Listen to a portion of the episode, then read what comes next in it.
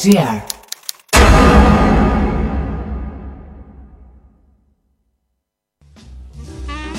Yes, suddenly rum is served to sophisticates, because suddenly Jamaican rum has regained its place among the great drinks of the world.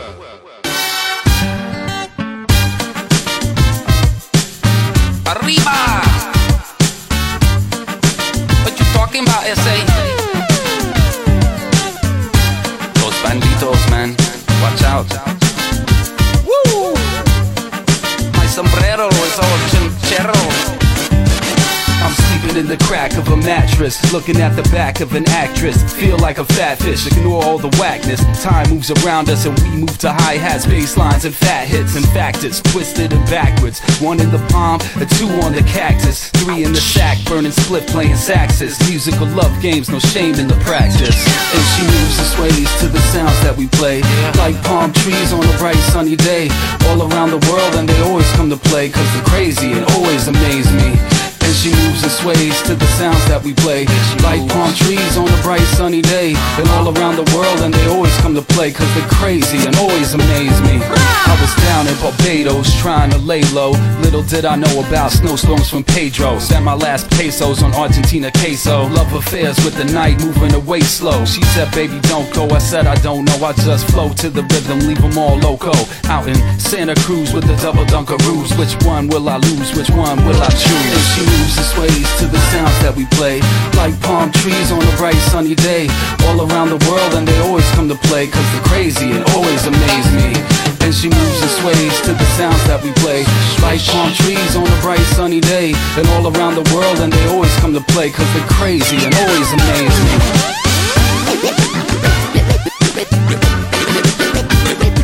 And she moves.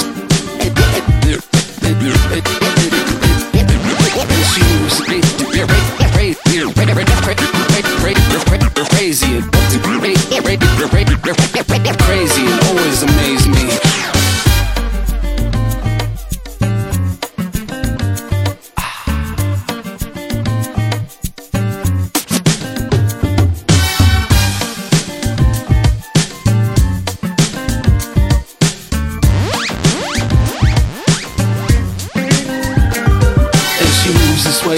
the sounds that we play, like palm trees on a bright sunny day.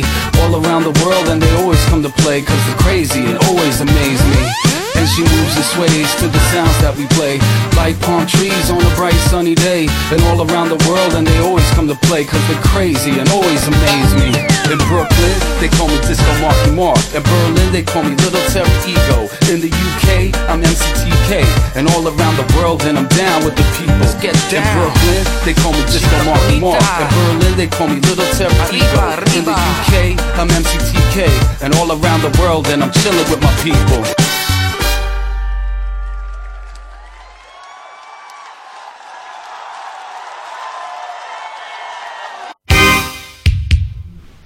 Γεια σας φίλες και φίλοι, το πολιτικό περιοδικό Αυτολεξή είναι εδώ στο στούντιο του The Press Project για την καθιερωμένη εκπομπή που γίνεται κάθε πρώτη Παρασκευή του μήνα.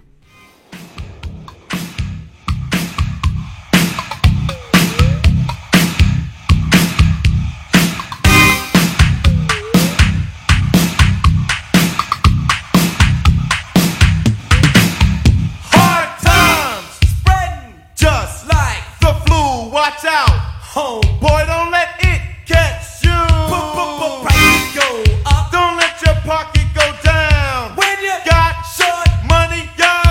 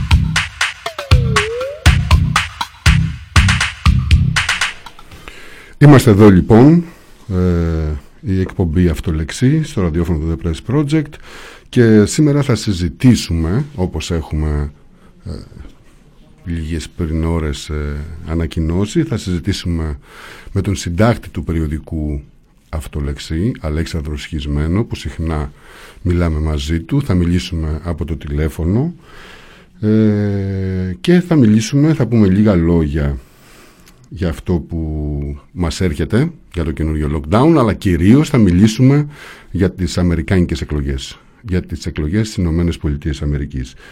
Και ε, το, στο δεύτερο μέρος της εκπομπής μας ε, θα μιλήσουμε με έναν άλλον ε, σημαντικό άνθρωπο τον, ε, του οικολογικού κινήματος, ε, τον Γιάννη Παπαδημητρίου, του οικολογικού, οικολογικού κινήματος, αλλά και έναν άνθρωπο που έχει μια ιδιαίτερη ευαισθησία στα ζητήματα διεθνισμού. Τον Γιάννη Παπαδημητρίου λοιπόν.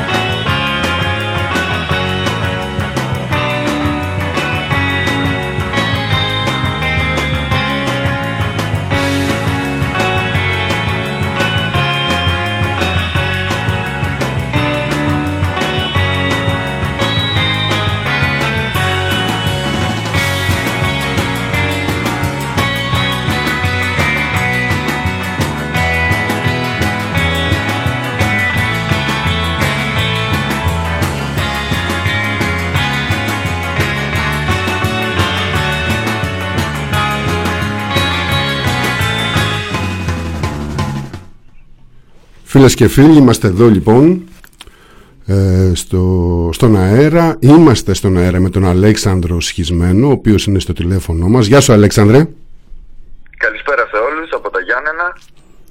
Σήμερα ο... να πούμε ότι η εκπομπή είναι Γιάννενα, έτσι. Η εκπομπή είναι Γιάννενα, πράγματι. Γιατί είναι και... είμαστε... Μιλάμε και με τον Γιάννη, ναι, με τον Γιάννη μετά, τον Παπαδημητρίου. Ναι, για πες μας. Συνεχίσαμε κάπως στο lockdown. Ναι. Αλλά δεν είχαμε ες εμ ες mm-hmm. και τώρα ετοιμαζόμαστε για αυτή τη νέα κατάσταση ες εμ ες. Εμένα mm. με ενοχλεί πολύ το ες εμ ες. Γιατί, ε, για πες μας, γιατί. Ε, γιατί με το χαρτί υπήρχε ε, ε, σε περίπτωση ελέγχου το αποδεικτικό για ποιο mm-hmm. λόγο βγαίνεις, αλλά δεν είναι δήλωση στο κράτος για ποιο λόγο βγαίνεις έτσι κι αλλιώς. Ναι. Ενώντας, μου φαίνεται κάπως αχρίαστο το ες εμ ες.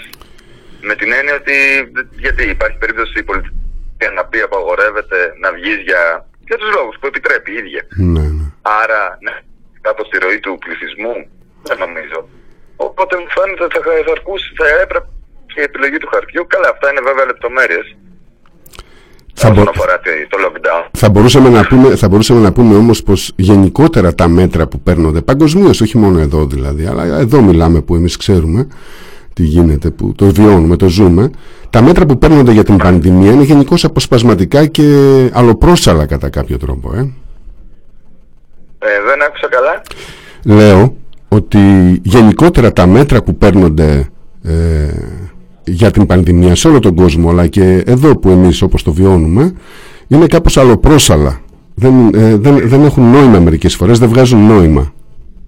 Εδώ ιδίως είναι αλλοπρόσαλα σε μεγάλο βαθμό. Δηλαδή, μέσα σε πέντε μέρες άλλαξαν τρεις φορές τα μέτρα, εφευρέθηκαν ζώνες οι οποίες κράτησαν μια μισή μέρα. Ε, βέβαια, σε αυτό είναι και ο αγχώδης βηματισμός με την υπόλοιπη Ευρώπη. Αλλά... νομίζω ότι αυτό, αυτή η εικόνα που έδωσε η κυβέρνηση αυτή τη φορά, το lockdown, δημιουργεί και ένα κενό το οποίο εκμεταλλεύεται και η αντιπολίτευση, γιατί πλέον η ανικανότητα είναι σαφής. Είναι σαφής η ανικανότητα, όχι το τι θα μπορούσε να κάνει πραγματικά μια κεντρική κυβέρνηση για να βοηθήσει την κατάσταση, αλλά κυρίως το ότι υπόσχεται πράγματα τα οποία δεν μπορεί να φέρει εις πέρας και τα υπόσχεται δεν κρατάει λόγο. Ας πούμε, παραδείγματος χάρη, ακόμα οι μάσκες με τους μαθητές. Mm-hmm. Ε, περιμένουμε δηλαδή τι έχει γίνει με αυτό. Είναι μια πολύ άγαρτη κατάσταση. Με τις τεράστιες μάσκες λες, ε, που... Ναι, με τις τεράστιες μάσκες οι οποίες έχουν περαστεί έκτοτε. Mm. Οι οδηγίες στους καθηγητές αλλάζουν συνεχώς. Ε, αλλάζουν ε, οι, οι οδηγίες στα μέτρα. Και η αντιπολίτευση, νομίζω ότι έχει γίνει αντιληπτός στο μαζισμό ότι η κατάσταση είναι ως ε, ζήτημα της εικόνας, με προτεραιότητα την ε, εξασφάλιση κάποιας ε, οικονομικής ροής ε, ε, στο οικονομικό πεδίο. Αλλά αυτή η διαχείριση με τους φοβερούς επικοινωνιολόγους της κυβέρνησης, και παρόλο που όλα τα μήμια είναι στο πλευρό της, έχει αποτύχει στο... Έχουμε γράψει εξάλλου ότι υπό συνθήκες πανδημίας η αξιοπιστία ενός κράτους διαρκεί όσο διαρκεί το... οι δυνατότητες του να αντιμετωπίσει την κατάσταση.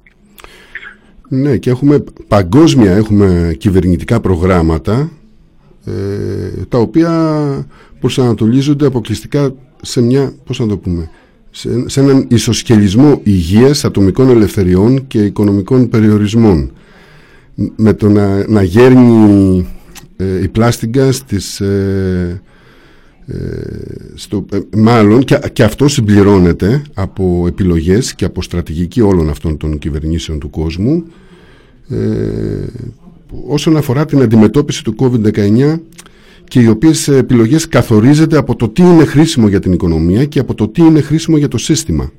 Αυτό έχει φτάσει σε σημεία ε, που δεν τα είχαμε βιώσει ξανά αυτή, ε, αυτό το... Και επιπλέον, ναι. να συμπληρώσω, mm-hmm.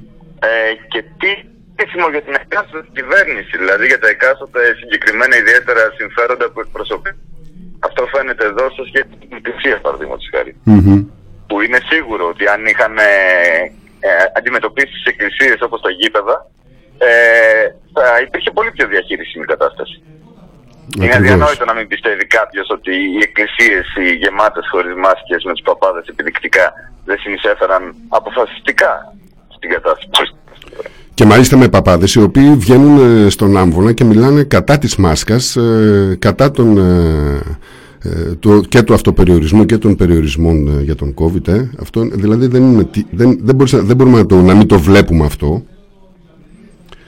Ναι, ε, και η Εκκλησία το θεωρεί, κάνει μια επίδειξη εξουσίας και ναι. ισχύως αυτούς τους μήνες. Κάνει μια επίδειξη εξουσίας τη στιγμή που δογματικά... ζητήματα, όπως το πώς πρέπει να εκτελείται το τελετουργικό της θείας κοινωνίας, είναι πολιτικά ζητήματα. Ε, πράγμα αδιανόητο για κάποιο είδους ε, άλλο κράτος της Ευρωπαϊκής Ένωσης, ακόμα και για τα πιο φυσικά κράτη. Θυμάμαι την εικόνα που είχε μοιραστεί ο Γιάννης Παπαδημητρίους στα δικά δίκτυα, ε, την ε, πραγματική εικόνα των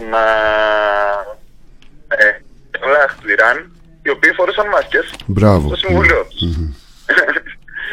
Η Ελληνοτουρκική εκκλησία είναι πιο σκοταδιστική από τους Αγιατολάχ του Ιράν, από το Ισλαμικό κράτος του Ιράν, και η ελληνική πολιτεία είναι εξίσου, θα λέγαμε, η κυβέρνηση συγκεκριμένα, αλλά και η προηγούμενη, άμα το δούμε, ε, μπροστά στην εκκλησία. Ε, ναι, ε, αυτό βέβαια που συμβαίνει με τη χριστιανική εκκλησία είναι ότι έχει χάσει το, το, το δημόσιο χώρο της απόφασης που τον έχει τώρα το Ισλάμ στις, ε, αραβικές, σε κάποιες αραβικές χώρες. Ε, α, αν τον είχε και εδώ κάπως έτσι. Είναι μεγάλη κουβέντα, απλά είναι η ελληνική ιδιαιτερότητα και το γεγονός ότι η συγκεκριμένη κυβέρνηση ε, ε, οικονομικά και συμφέροντα διαπλοκής με την εκκλησία και όλους τους επαφούς και εκκλησίες. Ε, δηλαδή, ναι. αυτό εννοώ και εγώ όταν λέω ότι σε κάθε ιδιαίτερα συμφέροντα που εκπροσωπεί κάθε κυβέρνηση στη διαχείριση του κορονοϊού, όχι μόνο τα γενικά του κράτους, που φυσικά ε, αξιο, αξιοποιεί κάθε ευκαιρία, αλλά ποιος τον κυβερνήσαν. Ε, Παραδείγματος χάρη στην Αμερική που λέγαμε, ο Τραμπ ή αυτός ε, εκλογικό του όπλο. Mm-hmm. Ναι. Ναι, έχουμε τώρα. Έβαλες τον Τραμπ, θα μιλήσουμε αμέσως μετά για τον Τραμπ. Δεν θα διακόψουμε καθόλου, Αλέξανδρε, κατευθείαν. Ναι, θα κάνουμε θα αναφέροντας ότι η ημέρα των εκλογών ήταν ταυτόχρονα η ημέρα με τα περισσότερα στην Αμερική, εκατόν δύο χιλιάδες κρούσματα. Mm-hmm. ε, σημαίνει κάτι αυτό, λες? Ε, θα... Ναι, φαντάζομαι. Mm. Είναι ότι ο κορονοϊός ο ίδιος ε, και για την Αμερικάνικη, το τουρκικό σώμα ας πούμε, τον, το Αμερικάνικο, ήταν ε, τρίτη προτεραιότητα, δεν ήταν πρώτη. Μπράβο. Οπότε έχουμε mm. και μια παράλληλη ε, αθμό, mm. ε, πώς θα το πω, ένα μεγάλο κομμάτι του πληθυσμού συμφωνεί με την προτεραιότητα της οικονομίας και, και εκεί ε, μια αντι... Ε, συμμαχία ε, ε, που καταλαβαίνει και η ακροδεξιά. Mm. Ναι, ε, α... ε, παγκοσμίως εννοώ, δεν εννοώ mm. στην Ελλάδα μόνο. Εννοώ ότι πάει στους αρνητές ε, της μάσκας, παραδείγματος χάρη, στους αρνητές ε, της ε, σοβαρότητας της κατάστασης, ε, υπάρχει και ένα μέρος του πληθυσμού το οποίο συμπάσχει για οικονομικούς λόγους. Με αυτούς συμπάσχει και συμπορεύεται. Mm. Στην Αμερική φάνηκε ξεκάθαρα. Ναι, και δεν είναι τόσο, νομίζω εγώ, το ότι έχει φτιάξει μια οικονομία ο Τραμπ που τα πάει καλά, οπότε οι άνθρωποι τον ψηφίζουν, αλλά είναι, έχει να κάνει με κάτι άλλο, γιατί βλέπουμε χειρόνακτες εργάτες, λευκούς χειρόνακτες εργάτες να ψηφίζουν ε, μαζικά Τραμπ, και είναι αυτοί οι οποίοι χάνουν το κληρονομημένο δικαίωμα, το κληρονομικό δικαίωμα της εργασίας, που ήταν κάτι διασφαλισμένο.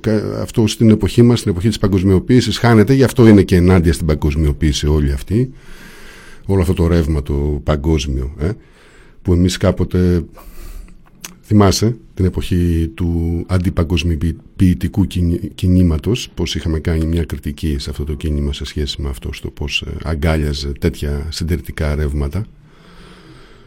Ναι, εντάξει, αυτό όμως έκτοτε έχει διαφοροποιηθεί και έχει φανεί ότι υπήρξε τότε, δηλαδή πραγματικά ε, ο λόγος που υψώθηκε τότε το αντιπαγκοσμιοποιητικός είχε ένα ισχυρό αντικαπιταλιστικό στοιχείο. Mm-hmm. Ενώ τώρα οι δεξιάς μιλάνε για έναν εθνικό καπιταλισμό λίγο πολύ. Mm-hmm. Ε, δηλαδή τονίζουν την εθνική συνιστόσα της ε, καπιταλιστικής παγκόσμιας λειτουργίας.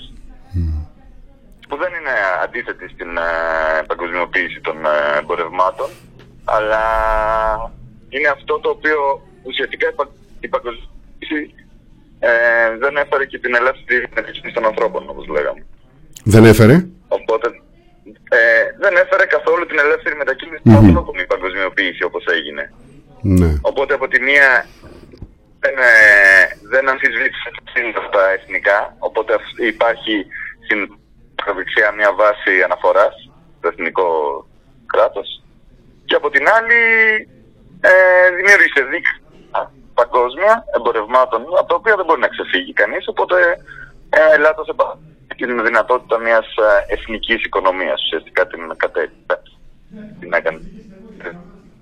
Δεν μπορώ να φανταστώ κάποια εθνική οικονομία που να μην είναι η Βόρεια Κορέα, που και αυτή είναι εξαρτημένη επίγεια. Ναι. Ε... Αλλά υπάρχει λόγος που μέσα σε τέτοιες συνθήκες μπορούν να χρησιμοποιούν τα εργαλεία του, και του κράτους και του καπιταλισμού, άνθρωποι σαν τον Τραμπ, οι οποίοι τίθενται, υποτίθεται, ενάντια σε μια ε, παγκοσμιοποιητική τάση. Αυτό mm. δεν υπάρχει αντίφαση δηλαδή σε αυτό. Mm. Δεν υπάρχει αντίφαση δηλαδή ότι ο Τραμπ μιλάει για America First και όλα τα ξενοδοχεία του είναι διασπαρμένα στον κόσμο και χρησιμοποιεί την ε, ε, ε, σαν... Ε, παράνομους, τόσο λένε, ανθρώπους χωρίς χαρτιά ε, για τις ε, οικοδομικές του εργασίες. Δεν είναι αντιφατικό αυτό στη λειτουργία του συστήματος. Δεν είναι αντιφατικό, ωστόσο ε, δημιουργεί μια εικόνα ε, αντίφασης, η οποία ε, ε, μοιάζει, μοιάζει με το να, ισοπεδώνει κάπως τα, να ισοπεδώνονται κάπως τα πράγματα, να μην μπορεί ο άνθρωπος να βρει ένα σημείο να πιαστεί και να αναπτύξει μια σκέψη, να, να καταλάβει περί τίνος πρόκειται, τι γίνεται. Ζούμε κάπως μια χαοτική κατάσταση σε αυτό το σημείο.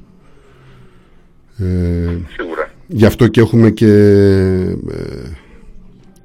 ταυ, ταυτοτικές αναζητήσεις που... αναζητήσεις ταυτότητας δηλαδή από τους ανθρώπους που εγκλωβίζονται σε σημεία χωρίς περιεχόμενο, χωρίς ε, νόημα. Ε, ναι, πράγματι. Υπάρχει, υπάρχει ένας κατακαιρματισμός, αλλά υπάρχει ένας κατακαιρματισμός των πολιτικών στόχων. Εξαρτάται, γιατί στην Ελλάδα δεν έχουμε ακριβώς αυτά τα φαινόμενα, αλλά στην Αμερική, παραδείγματος χάρη, έχουμε ένα κατακαιρματισμό των πολιτικών ετοιμάτων. Κινήματα τα οποία θα μπορούσαν να χαρακτηριστούν ως ταυτοτικά, ζητούν ε, την, ε, το δικαίωμά τους στην ισότητα μετά από αγώνες ε, αιώνων. Οπότε συμπαρασύρουν ανα, ανατοπτικά μηνύματα. Άλλα κινήματα που χαρακτηρίζονται σε ταυτότητα. Η πλειοψηφία ε, ουσιαστικά επικαλούνται παραδοσιακά στερεότυπα και παραδοσιακές συνήθειες και γίνονται και είναι συντηρητικά. Είναι η διαφορά μεταξύ του Black Lives Matter και των ακροδεξιών οπαδών του Τραμπ. Mm-hmm. Είναι οι δύο πόλοι, λες, αυτή, αυτό το Black Lives Matter και το νεοσυντηρητικό ρεύμα των οπαδών του Τραμπ. Είναι οι δύο πόλοι στην Αμερική, λες, σήμερα οι δύο που συγκρούονται. Που... Αν είναι... Αν είναι οι δύο πόλοι οι οποίοι ε, συγκρούονται κατά κάποιο τρόπο στην Αμερική, ή αν θα ε, ήταν οι προμετωπίδες των, ε, της, των, των δύο πλευρών. Όχι. Που... Μ? Για πες. Ναι. Νομίζω ότι είναι πολύ... Και αν είναι να περάσουμε για στις εκλογές, παραδείγματος χάρη, mm. κάποια συμπαράσταση που να βγάλουμε είναι ότι πράγματι έχουμε δει μεγάλες συμμαχίες ετερογενών δυνάμεων, οι οποίες συγκρούονται ριζικά. Δηλαδή... διαφορετικές ε, αντιλήψεις σε κεντρικά ζητήματα, ε, όχι απλά, αλλά εντός της κάθε συμμαχίας ε, υπάρχουν, ε, υπάρχει πολλοί πόλοι που σχηματίζονται. Αυτό όσον αφορά τώρα μπορούμε να το βγάλουμε και από τα αποτελέσματα των αμερικάνικων εκλογών, να, να περάσουμε σε αυτές. Κοίταξε, έχουμε ήδη περάσει στην κουβέντα στην Αμερική, μας πήγε η κουβέντα μόνη της, αλλά θα, θα μας έρθει όμως η κουβέντα πάλι στον COVID και μπορεί να κάνουμε και κάποια αναφορά και κάποια σύγκριση εδώ με την Ελλάδα. Ας μην το τακτοποιήσουμε, ας μην τακτοποιήσουμε τόσο τη συζήτησή μας. Ε, ναι. ναι. Ναι, στην Αμερική λοιπόν φαίνονται ήδη, ας πούμε παραδείγματος χάρη των δημοκρατικών, υπάρχει ήδη ένα ζήτημα κατά πόσο... Ε, η αριστερή στροφή που πήρε ένα κομμάτι των ε, δημοκρατικών ε, βοήθησε ή ε, πόλεψε την εκλογική μάχη. Παραδείγματος χάρη μια κεντρώα, θα λέγαμε, συγκριτικό τις φωνές ε, χθες τους, τους συναδέλφους της, γιατί λέει ότι ε, η στήριξη στο Black Lives Matter της ε, παραδείγματος της κοστίσει την εκλογή και είπε μην ξαναμιλήσετε για τη λέξη σοσιαλισμός, παραδείγματος χάρη, ότι έτσι έχασαν να... Mm. συσπήρωσαν ε, ένα μεγάλο κόσμο, ένα, ένα, ένα μεγάλο ποσοστό στον Τραμπ. Mm-hmm. Ε, από την άλλη όμως, οι ριζοσπάστες ε, δημοκρατικοί, οι άνθρωποι του Μπέρκ, θα λέγαμε, εκλέχθηκαν όλοι. Mm-hmm. Δεν έχασε κανένα τους πιο ριζοσπαστικούς. Αυτοί που έχασαν τη θέση ήταν πιο κεντρώοι. Οπότε υπάρχει μια πόλωση. Δηλαδή ενισχύονται ε, οι δύο πλευρές του εκλογικού σώματος της Αμερικής που βρίσκονται τουλάχιστον στην αμερικανικό φάσμα αριστερά και δεξιά, ε, αλλά είναι ότι δεν φαίνεται να επιλύεται με τις εκλογές αυτή η κατάσταση. Mm. Ούτε θα επιλυθεί για τα επόμενα, μόνο μέσα από τις εκλογές. Ε, δηλαδή, ναι. για να πω, το, άμα θέλεις έξι συμπεράσματα που έχουμε αυτή τη στιγμή, που αυτή τη στιγμή ε, ο Μπάιντεν προηγείται σε κάποιες πολιτείες, χρειάζεται να πάρει ακόμα μία για να γίνει πρόεδρος. Αλλά αυτό είναι μία μόνο επιπλοκή του πράγματος. Καταρχάς, για να καταλάβουμε λίγο, άμα, αν έχουμε λίγο χρόνο, το αμερικάνικο σύστημα, ε, αυτός, ε, οι εκλέκτορες οι οποίοι δημιουργούν στο τέλος, που θα πάρει τους περισσότερους ο πρόεδρος, πρέπει να πάρει διακόσιοι εβδομήντα εκλέκτορες, ε, αυτοί οι εκλέκτορες θα... Ε, κάποιοι θα, θα συγκληθούν στα μέσα Δεκέμβρη και θα, ψηφίσουν και αυτόν η ψήφος θα βγάλει πρόεδρο. Mm. Δεν υπάρχει τίποτα συνταγματικό που να εμποδίζει κάποιον εκλέκτορα να ψηφίσει ανάποδα από ότι είναι η ψήφος της πολιτείας του. Δεν έχει γίνει βέβαια σχεδόν ποτέ. Αλλά τυπικά θα μπορούσε να ψηφίσει τον Τραμπ, ενώ έχει όχι λιγότερες ψήφους, λιγότερες ψήφους έχει και την προηγούμενη φορά, λιγότερες πολιτείες θα λέγαμε. Mm. Αν και δεν το βλέπω αυτό να συμβαίνει.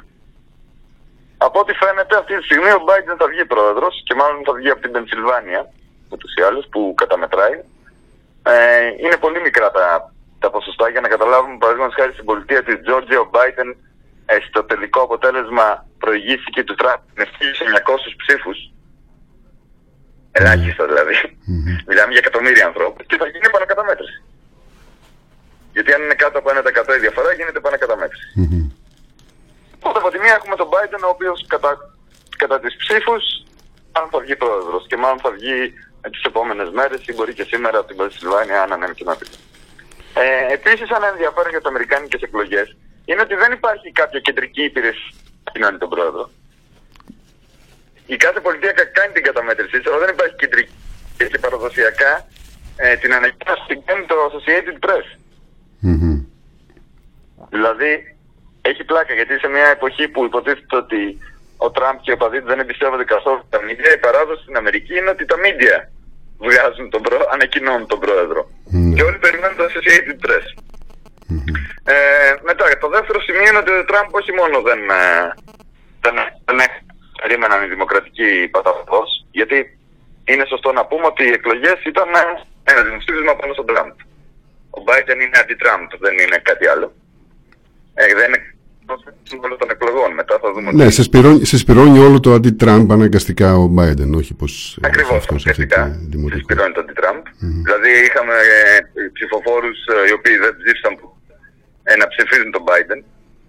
Ε, ο, ο Τραμπ όχι μόνο δεν, ε, δεν έχασε όπως περίμεναν παταγωδός, αλλά πήρε περισσότερες ψήφους από ό,τι είχε πάρει.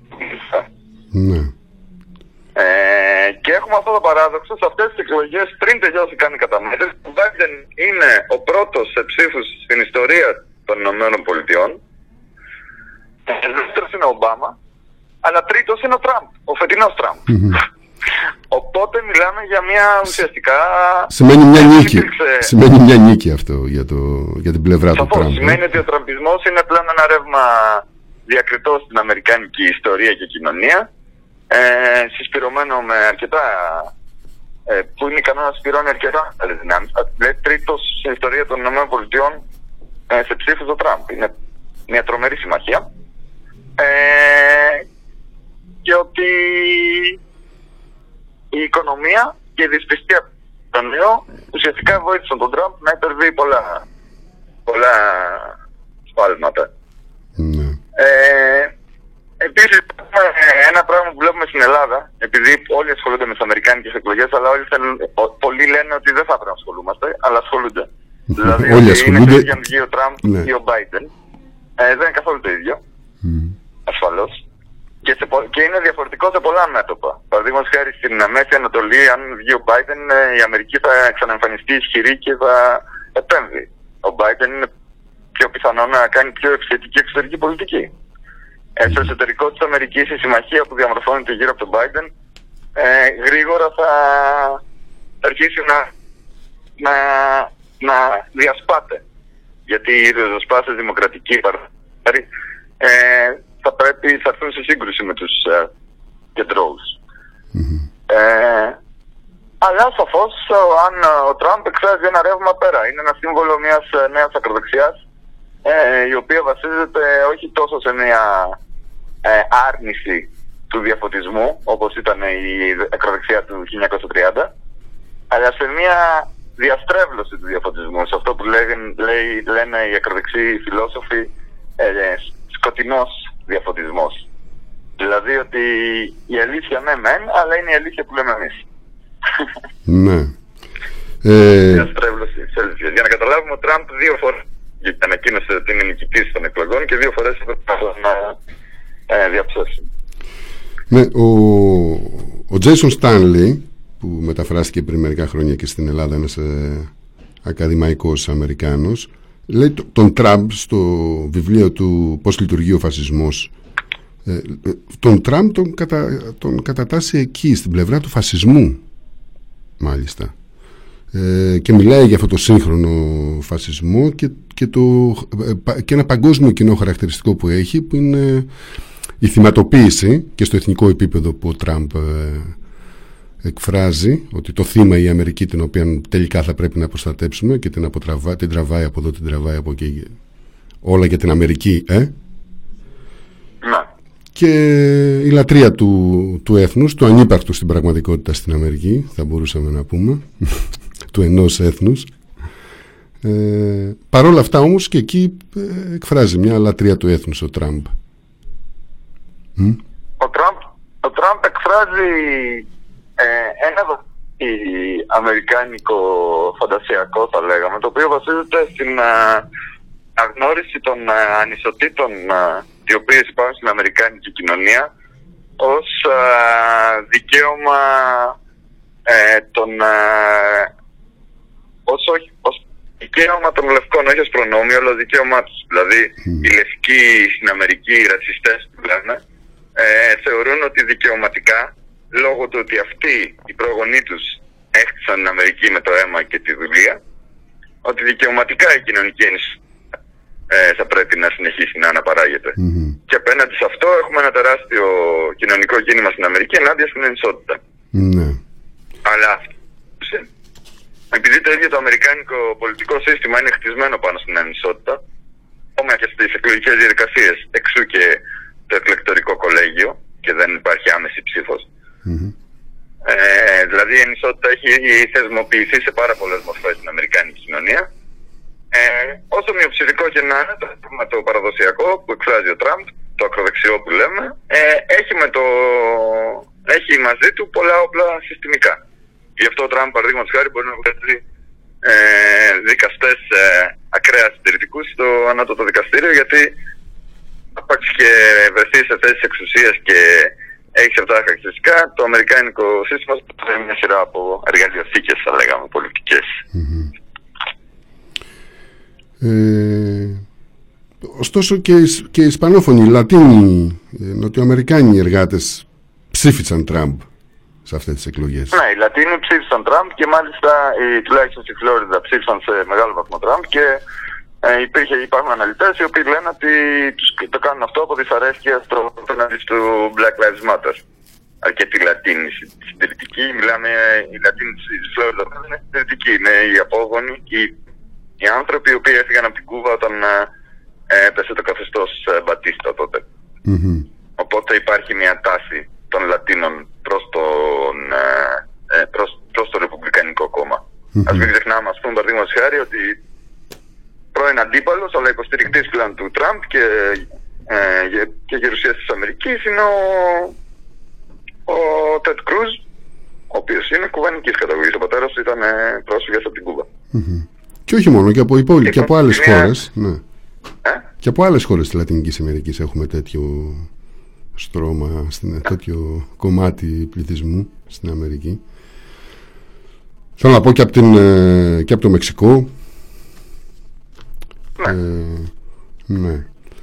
Και υπάρχει... ναι, υπάρχουν πάρα ναι. πολλά mm. επίπεδα πάνω σε αυτό το πράγμα και ε, αυτό το οποίο είναι ζήτημα πλέον, νομίζω, ε, είναι ότι ανοίγεται ένας μεγάλος δρόμος αμφισβήτησης των ε, εκλογικών αποτελεσμάτων και νομίζω ότι αν ο Μπάιντεν βγει πρόεδρος, θα έχουμε να κάνουμε τη δυναμική των θεσμών απέναντι στη δυναμική του τραμπισμού για τον επόμενο καιρό.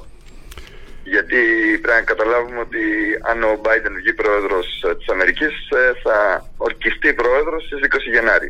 Μέχρι τότε ο Τραμπ θα είναι πρόεδρος. Mm. Έχουμε αυτό το, το ωραίο παραδείγμα. Ε, ναι, θα είναι πρόεδρος ε, προσωρινός, αλλά με όλες τις εξουσίες πρόεδρος, από τη μία. Mm. Και από την άλλη, ήδη ο Τραμπ μετά βάσει των αποτελεσμάτων Ε, ετοιμάζεται να κατέβει στην, να καταθέσει υποψηφιότητα για το δύο χιλιάδες είκοσι τέσσερα, αν τελικά. Για το δύο χιλιάδες είκοσι τέσσερα, ε, ναι. ναι. Το επαναλαμβάνω γιατί δεν ναι. ακούστηκε καλά. Αν με ακούσουν να επαναλαμβάνω κάτι, είναι για αυτό το λόγο. Ναι, ναι. ναι. Ε, θα μπορούσαμε να, να πούμε δηλαδή ότι έχουμε μια αντιπαλότητα τραμπισμού και θεσμών, και το, το λέω αυτό με την έννοια ότι ε, και ο Τραμπ αλλά και όλοι οι όμοιοι του παγκοσμίως ηγέτες, όσοι καταφέρουν να, να γίνουν ηγέτες δηλαδή, ε, απαξιώνουν κατά κάποιο τρόπο τους θεσμούς, γενικότερα την ε, τάση αυτή της κοινωνίας να θεσμίζει κανόνες, και ε, ε, υπερασπίζονται πιο πολύ το, τον ηγέτη ο οποίος μπορεί να παίρνει αποφάσεις. Και στην Τουρκία το βλέπουμε αυτό δηλαδή σε έναν βαθμό με τον Ερντογάν. Εντάξει, ναι, στην Τουρκία όμως υπάρχει μια παράδοση γύρω από τον ηγέτη. Mm-hmm. Ε, στην Αμερική νομίζω ότι αν ο Μπάιντεν εκλεγεί πρόεδρος ε, με αναγνώριση τουλάχιστον από ε, κάποια θεσμικά θεσμούς ε, αμερικάνικους, ε, θα φανεί επιτέλους ίσως μια διάσπαση και στο συντηρητικό χώρο που φαίνεται ως τώρα αραγής, ε, ανάμεσα σε αυτό που λες, ανάμεσα στους, σε όσους έχουν διάθεση να ακολουθήσουν σε μια περιφρόνηση των θεσμών, και σε όσους ε, βλέποντας ευρύτερα το πολιτικό τους μέλλον, ρεπουμπλικάνους δηλαδή, ε, αποδειχθούν συνταγματικοί. Mm-hmm. Αλλά αυτό δεν πρόκειται να φανεί αν δεν υπάρχει μια επιβεβαίωση της ε, ε, εκλογής του Biden. Mm-hmm. Ενώ από την άλλη ήδη έχει φανεί η διάσπαση στο, στο μέτωπο του Biden, δηλαδή είναι σαφές ότι ο ίδιος ο Biden δεν μπορεί να διατηρήσει κάποια συμμαχία παρά μόνο αρνητικά, mm-hmm. δηλαδή απέναντι στον Τραμπ. Οπότε για ένα μεγάλο κομμάτι των ψηφοφόρων του Biden, οι οποίοι είναι και στο πολιτικό κίνημα της Αμερικής το ευρύτερα, ετοιμάζονται για τις επόμενες μάχες και για τις... Ένα ενδιαφέρον ακόμη είναι ότι τις προηγούμενες νύχτες είχαν και διαδηλώσεις και αντιδιαδηλώσεις γύρω από εκλογικά κέντρα. Mm-hmm. Ε, από κόσμο ο οποίος α, είτε ήθελε να προστατέψει την ε, καταμέτρηση, είτε από κόσμο του Τραμπ ο οποίος ήθελε να σταματήσει την καταμέτρηση. Mm-hmm. Ναι. Όλη η Αμερική. Ταυτόχρονα είχαμε, ε, γίνονται στα δικαστήρια μηνύσεις από ε, την ε, καμπάνια του Τραμπ, ε, έχουν αποδειχθεί ήδη τέσσερις, και δηλαδή υπάρχει ένας αναβρασμός γύρω από τις εκλογές σε κάθε επίπεδο. Mm-hmm. Όλοι τρέχουν γύρω από τις... Ακόμα και το... ενώ ο κόσμος βγαίνει στους δρόμους. Και έφεραν ότι τη μέρα των εκλογών ανακοινώθηκε το μεγαλύτερο ποσοστό κρουσμάτων, ένας αριθμός κρουσμάτων κορονοϊού στην Αμερική, γιατί ο κορονοϊός πράγματι, εκεί που έχει χτυπήσει, και φαίνεται να μην μπορεί να... να μην επαρκεί σαν πολιτικό εργαλείο. Ο Μπάιντεν είχε ρίξει όλες τις ελπίδες στην ε, καταγγελία των πολιτικών ε, του Τραμπ για τον κορονοϊό, αλλά δεν λειτουργήσε. Δεν βγήκε αυτό. αυτό. Ναι. Δεν, δεν έγινε κεντρικό θέμα. Mm-hmm. Η οικονομία ήταν κεντρικό θέμα, δηλαδή. Ναι, νομίζω ναι. ότι αυτό είναι η διδάσκεια για το πόσο ευχέρεια έχει μια κυβέρνηση ενός κράτους να βάλει προτεραιότητα εναντί της δημόσιας υγείας, παραδείγματος χάρη. Mm-hmm. Ενώ νομίζω ότι έχει περισσότερο αέρα από ότι μπορούσαμε ωστό. Ε, δηλαδή, θα μπορούσαμε να πούμε ότι η πανδημία στο εκλογικό επίπεδο δεν πουλάει πολιτικά, με την έννοια ότι ο κόσμος, ας πούμε, μπορεί να αποδέχεται σε έναν βαθμό ότι είναι κάτι που θα μπορούσε να αντιμετωπιστεί είτε έτσι είτε αλλιώς, με τον έναν ή με τον άλλον τρόπο, θέλω να πω. Αλλά, ε... Νομίζω ότι δεν πουλάει πολιτικά. Μια συνθήκη σαν τις αμερικάνικες εκλογές τουλάχιστον, mm. ακριβώς επειδή η γενικότερη κοινωνία είναι ότι είναι κάτι προσωρινό, mm-hmm. άσχετα από το πόσο σοβαρό το θεωρούν. Και κάτι εξωτερικό. Ενώ, κατά κάποιο τρόπο. Το οικονομικό, τον οικονομικό κλειδονισμό σαν ε, γενικότερη, ευρύ, πιο διαρκή, διαρκές πρόβλημα. Ναι. Νομίζω ότι αυτό είναι μια, ένα αίσθημα γενικότερο, βέβαια δεν ξέρω. Την δικιά μου, δεν ξέρω τώρα πόσο, δεν, δεν έχω στατιστικές, mm-hmm. αλλά πάντως οι στατιστικές από εκεί, διότι τα exit poll της Αμερικής, της Αμερικάνικης, ε, των Αμερικάνικων, είχαν αυτό το ερώτημα, ποιο ήταν το κεντρικό ζήτημα για το οποίο ψηφίσατε. Το πρώτο ήταν η οικονομία, η Αμερική, το δεύτερο ήταν ο ρατσισμός και το τρίτο ήταν ε, ο κορονοϊός. Ναι, ναι. Ε... Το Black Lives Matter, τι, τι πιστεύεις, πώς, επειδή παρακολουθείς λίγο τα, αρκετά τα πράγματα στην Αμερική, από εδώ και πέρα, δηλαδή κάποιοι λέγαμε στις συζητήσεις ότι αν βγει ο Τραμπ θα έχουμε μια έκρηξη στο Black Lives Matter, ας πούμε. Εγώ έλεγα ότι θα έχουμε και μια έκρηξη παρουσίας στο δημόσιο χώρο των ακροδεξιών.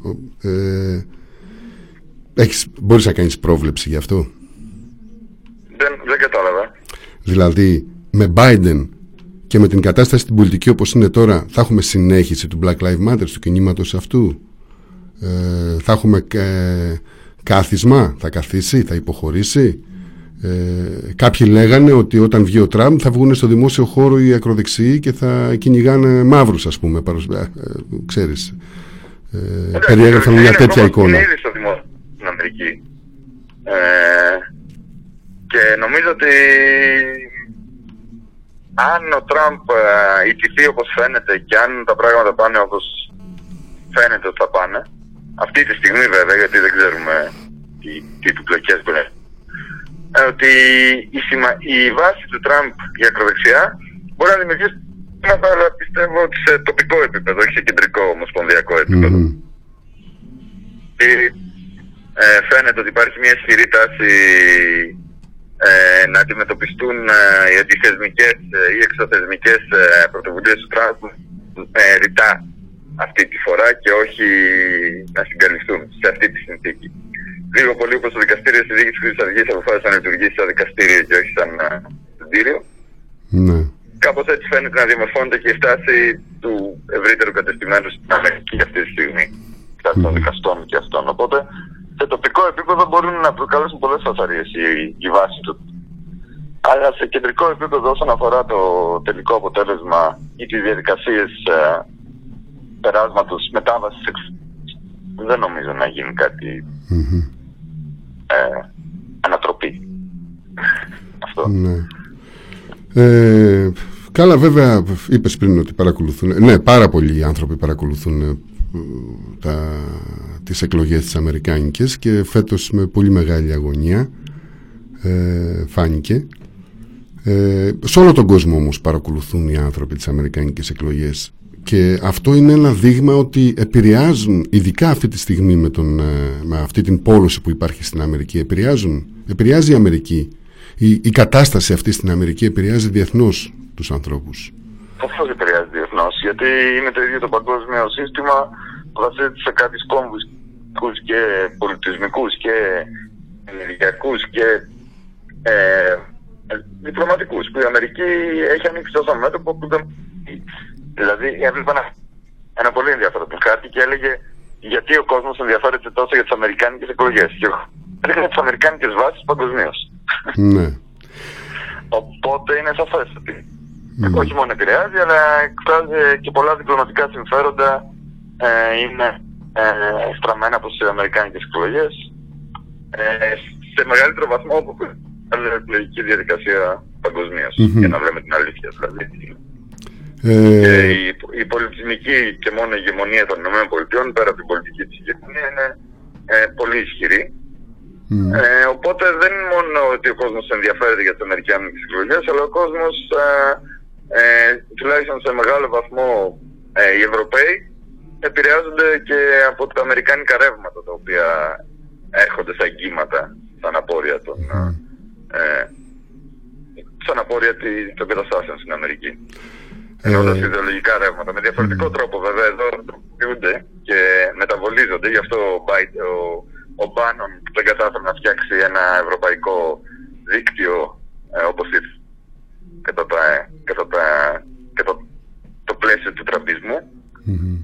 Αλλά ένα πράγμα μόνο που θα ήθελα να σημειώσω για την ακροδεξιά είναι ότι γενικότερα υπάρχει μια τάση στην ακροδεξιά να αυξάνεται και να γιγαντώνεται και να γίνεται πιο ε, με τοπική και επιθετική. Οι αίρες μας στην εξουσία.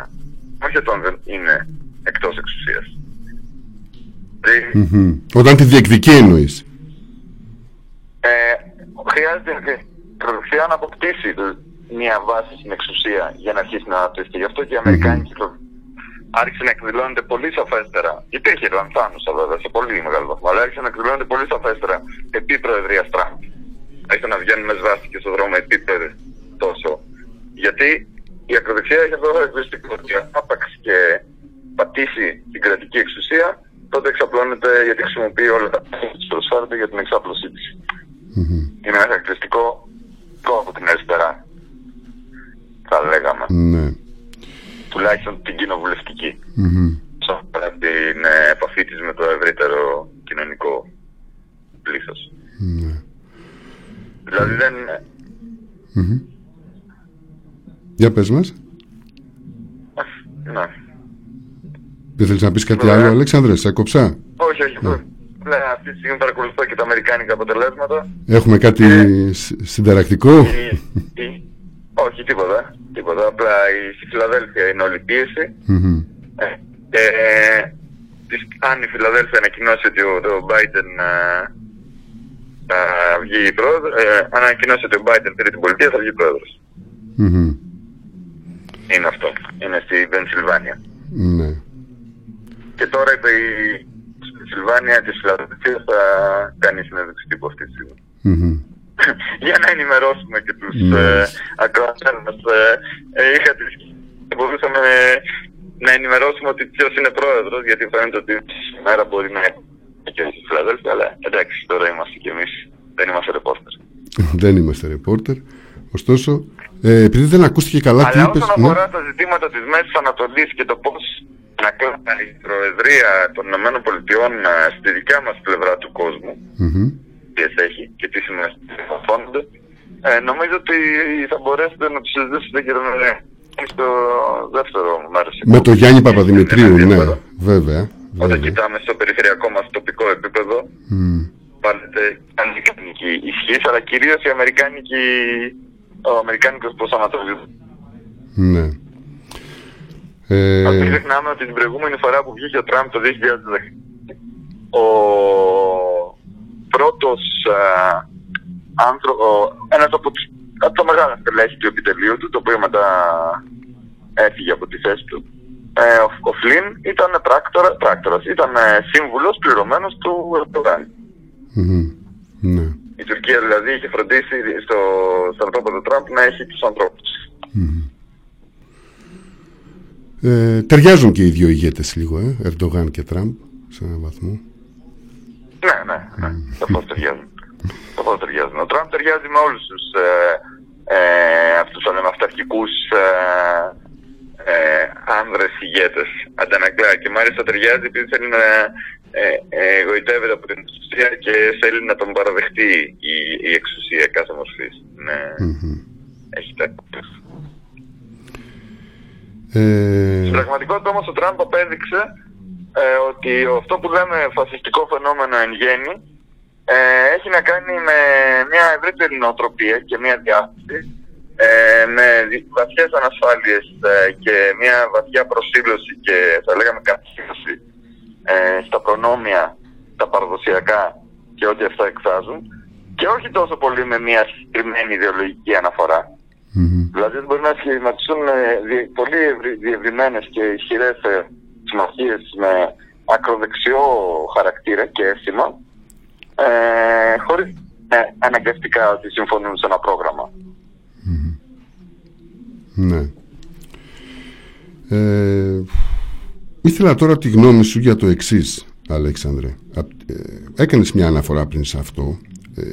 Η δημοκρατική φαίνεται, φαίνεται κάπως ότι ε, μάλλον δημιουργείται μια εικόνα ότι οι δημοκρατικοί έγιραν προς το ε, κάπως δη, δημοκρατικότερο, αριστερό κομμάτι θα, να το πούμε τώρα, μέσω του Black Lives Matter και ειδικά... Και, ε, και με την παρουσία του Σάντερς στο, στους δημοκρατικούς. Τράβηξαν δηλαδή η Black, το Black Lives Matter στο κίνημα και ο Σάντερς τράβηξαν λίγο πιο αριστερά τους δημοκρατικούς σε σχέση με το παρελθόν. Ίσως και γι' αυτό να είχαμε την ε, αντανακλαστική αντίδραση της ε, ε, Αμερικάνας ε, δημοκρατικής που μας είπες πριν.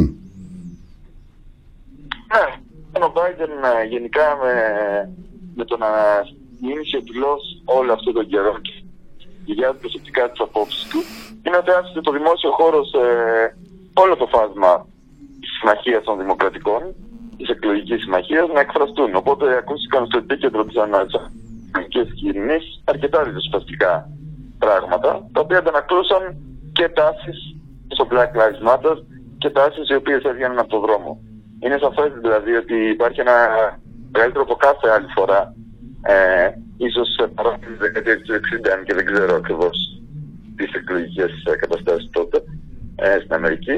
Αλλά υπάρχει ένα μεγάλο ποσοστό στιγμή των α, δημοκρατικών εκλεγμένων αντιπροσώπων, θα λέγαμε, οι οποίοι εκφράζουν α, πιο ριζοσπαστικές ε, πλευρές από ό,τι στο παρελθόν.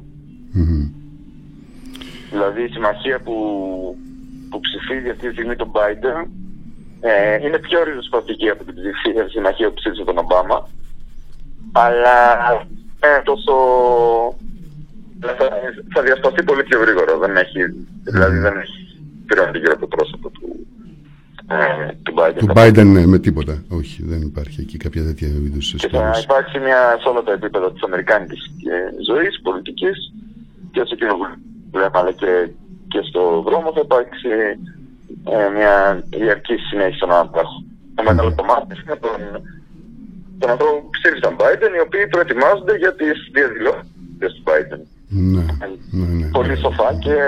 Και υπάρχει και μια ρήμανση του αμερικάνικου πολιτικού από τα κάτω, mm-hmm. πιστεύω. Νομίζω το Black Lives Matter αυτό έδειξε, ότι πολυσχηδές κίνημα το οποίο μπόρεσε να απαιτήσει και συγκεκριμένες αλλαγές χωρίς να, χωρίς να εγκαταλείψει το ριζοσπαστικό του λόγο. Όχι γιατί το ίδιο είναι πλανικές αλλαγές, αλλά γιατί δημιούργησε το πεδίο ισχύως που ε, δεν θα μπορούσε να φταθεί πλέον. Η τυπική, ε, πώς το λένε, εξουσία, ο τοπικός μηχανισμός εξουσίας χωρίς να παραδεχτεί mm-hmm. μεγάλες αλλαγές. Όσον αφορά στη δομή της αστυνομίας και τα συγκαλυφόρνια, σε διάφορες. Ε, θα πω... Αλλά δεν έμεινε εκεί το κίνημα, δεν το αναγνώρισε ότι αυτό είναι. Mm-hmm. Οπότε προσέφερε, άνοιξε ένα μεγάλο δημόσιο χώρο στο ριζοσπαστικό διάλογο. Τώρα, mm-hmm. είναι μεγάλη βέβαια κατασταλτική δύναμη απέναντί του και όλα αυτά. Ακούς?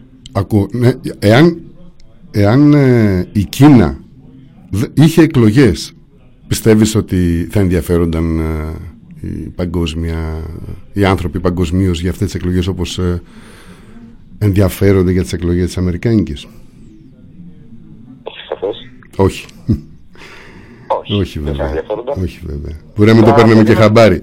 Θα ενδιαφέρονται για το αποτέλεσμα, αλλά δεν θα ενδιαφέρονται για τη διαδικασία. Ούτε για τη διαδικασία, ούτε για αυτό που πιθανόν να αντανακλούσαν. Ναι. Όπως ενδιαφέρονταν ο κόσμος για το ποιος θα διαδεχτεί τον Χρουστσόφ. Αλλά η διαδικασία είναι αφανής. Ακριβώς. Δεν υπήρχε καμία ανακοίνωση. Η ίδια διαδικασία μας ανέφερε μετά από δεκαετία.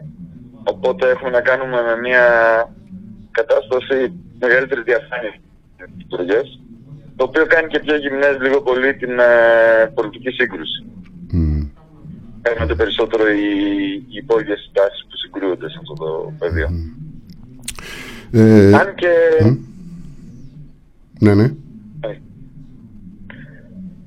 Είναι η πιο ιδιαίτερη τα χαρικά στις εκλογές που έχουν υπάρξει. Δηλαδή οι άνθρωποι που κατέβηκαν να ψηφίσουν να είναι περισσότεροι, το μεγαλύτερο αριθμός ψηφοφόρων στην ιστορία, mm. ε, από αυτούς ε, δεν θα κατέβαινε να ψηφίσει σε μια πιο τυπική προεδρική εκλογή mm. όπως ε, ανάμεσα στον Ομπάμα και τον Κέιν. Καλό, ναι, βέβαια. Ναι. Σε καμιά περίπτωση. Ναι, πράγματι ήταν μια κατάσταση που έβγαλε, το, έβγαλε και τον, τους ανθρώπους, τους Αμερικάνους στους δρόμους και τους, ε, τους, ε, τους έφερε μπροστά και στις εκλογές. Ψήφισαν. Ψήφισαν άνθρωποι ναι, που αλλά... δεν είχαν ψηφίσει ποτέ. Ναι, αλλά δεν πρέπει να ερμηνεύσουν μια κατάσταση τη δυνατότητα του κοινοβουλευτικού συστήματος. Mm. Αλλά ότι εγώ νομίζω ότι είναι μια επίγνωση το πόσο άσχημο αποτέλεσμα μπορεί να φέρει ένα κοινοβουλευτικό σύστημα ανεξέλεγκτο. Mm-hmm. Δηλαδή ότι ο κόσμος ψήφισε δεν ψήφισε επειδή εμπιστεύεται ότι πράγματι η κοινοβουλευτική διαδικασία είναι δημοκρατική με αυτόν τον τρόπο. Εξάλλου, όπως είδαμε στην Αμερική, υπάρχει κι άλλος θεσμός που αποφασίζει το εκλεκτορικό καλολέγιο που δεν είναι, ναι, ναι, ούτε τυπικά δημοκρατική. Mm-hmm. Αλλά ότι αν αφαιθεί ανεξέλεγκτο αυτό το, αυτός ο μηχανισμός ανάδειξης στην εξουσίας, τότε ε, μπορεί να, να, να, φέρει, να γεννήσει τέρατα. Οπότε η συμμετοχή τόσο μαζική των Αμερικάνων νομίζω ότι είναι ένας τρόπος περιορισμού ε, των επιπτώσεων των εκλογών. Ναι. Όπως θα βρισκόμαστε και εμείς εδώ, αν είχαμε παραδείγματος χάρη, βέβαια είναι τελώς διαφορετικό το, το πλαίσιο, αλλά αν υπήρχε μια πιθανότητα να βγει, ας πούμε, η κυβέρνηση ο Μιχαλολιάκος παραδείγματος χάρη, θα υπήρχε μια, θα υπήρχε μια πόλωση και μια συσπήρωση. Mm. Ναι, τρεπτική. Mm. Είναι αποτρεπτική η συμμετοχή αυτής. Mm. Ε, ωραία, Αλέξανδρε. Ε, εγώ ε, έχω την εντύπωση γενικώς ότι ε, καλά, όλες, ε, όλες οι τοπικές κοινωνίες αντανακλούν ε, αυτό που συμβαίνει παγκοσμίως. Το, το, α, αν θα μπορούσαμε να μιλήσουμε για ένα παγκόσμιο κοινωνικό φαντασιακό πια ε, στην κατάσταση που ζούμε, ίσως όχι, ίσως σε ένα βαθμό, ίσως σε ένα μέρος του κόσμου. Ε, σε αυτό το μέρος του κόσμου είναι, πολύ, είναι στρωματοποιημένο το κοινωνικό φαντασιακό, επικαλύπτει. Mm-hmm. Όσο, όσο μικραίνουμε το βλέμμα μας, οι ιδιαιτερότητες φαίνονται ακόμα μεγαλύτερες. Mm-hmm. Και γίνεται χάσμα. Ωστόσο η Αμερικάνικη κοινωνία ζουν και μεταξύ των κοινωνιών. Ναι, ωστόσο η Αμερικάνικη κοινωνία δίνει την εντύπωση ότι αντανακλά σε ένα μεγαλύτερο βαθμό αυτό το, το κοινωνικό φαντασιακό και επίσης το τροφοδοτεί κιόλας το κοινωνικό φαντασιακό ίσως σε ένα παγκόσμιο επίπεδο και ε, για ναι, την ναι, πολυ... σίγουρα, πολιτισμική μιλάμε... υπεροχή που μίλησες ένα... κάπως πριν. Ε, ναι, θα πω. Mm. Μιλάμε για μια ε, πολύ μεγάλη ισχύ, ε, ισχυρό κράτος και ένα κράτος το οποίο είναι επεκτατικό σε όλους τους βαθμούς ε, ε, του κράτους. Οπότε επηρεάζει άμεσα τον κόσμο. Δεν είναι κάτι το οποίο έχει να κάνει με κύριο, ας πούμε, κάπως... Ε, Δηλαδή, οι, οι εκλογές των ΗΠΑ ρυθμίζουν και την ανακατανομή των παγκόσμιων δυνάμεων σε πολλά επίπεδα. Ωραία, Αλέξανδρε. Ε, λοιπόν, πώς... θα συζητήσετε κάποια κλείνοντας... βαθμό. Ναι, το... κλείνοντας, για, για πες μας, πώς βλέπεις το καινούριο lockdown. Είσαι στα Γιάννενα βέβαια. Το, στα Γιάννενα, εντάξει, όλα τα βιώνετε λίγο πιο cool. Εδώ ας πούμε έχει επικρατήσει ένας πανικός. Σήμερα όποιος μπορούσε να βρει ταξί σήμερα ήταν σαν να πετυχαίνει το λότο. Ήταν σαν πανικό ο κόσμος στην Αθήνα. Εκεί φυσικά δεν το βιώνετε έτσι ε? Εντάξει, όχι με αυτόν τον τρόπο. Σίγουρα δεν υπάρχει mm. ούτε ροές φυγής από τα Γιάννενα, ούτε ροές εισόδου στην πόλη. Mm-hmm. ε, Και γενικότερα ήταν ήδη σε μια, ένα, ένα σκαλοπάτι πιο πάνω στην Αθήνα. Εντάξει, αύριο που κλείνει και η, η αγορά και αρχίζουν τα ες εμ ες, φαντάζομαι θα έχουμε μια εικόνα σε ρήμαση στην πόλη. Αλλά ε, θα γίνει και μια επαρχία με αρκετά καταφύγια για τον κόσμο. Mm. Ναι. Ε, σε, αντίθετη, σε αντίθετη με τις Μητροπόλεις όπως η Αθήνα που... Ε, κατά, τον, ε, νέος, κατά, κατά τους συντηρητικούς σαν τον Τραμπ και τον, τον, για τους τραμπιστές θα λέγαμε οι πόλεις αποτελούνται κυρίως από παράσιτα ενώ η επαρχία έχει άλλες δυνατότητες ε, όμως εμείς είμαστε της πόλης και στα Γιάννενα να είμαστε όπου και να είμαστε ε, Αλέξανδρε, σε ευχαριστούμε πάρα πολύ για αυτή την κουβέντα που είχαμε. Ευχαριστώ και εγώ και... ότι το lockdown θα, θα, θα πάρουμε μια ανάσα από το lockdown. Γεια, δεν ακούστηκες. Θα ξαναβρεθούμε. Θα ξαναβρεθούμε. Θα νιώσουμε τις ζωντανές φαντάζομαι σε κάθε πόλη της Ελλάδας στις δεκαεφτά Νοέμβρη στην πορεία. Ε, λες, θα κατέβουμε σε πορεία δηλαδή, γιατί έχω συγχωρήσει στην απογόρευσα σήμερα. Δίνει λόγους ακόμα περισσότερο για να κατέβει ο κόσμος. Αχα, μάλιστα. Για να δούμε λοιπόν. Για να δούμε πώς θα αντιδράσουμε και σε αυτό. Καλό ε, βράδυ από μένα. Καλό βράδυ, Αλεξάνδρε. Και συνεχίζετε, φαντάζομαι, τη σύνδεση στα Γιάννενα. Συνεχίζουμε. Και θα σας ακούσω ε, με μεγάλη χαρά. Ωραία, έγινε. Καλό βράδυ.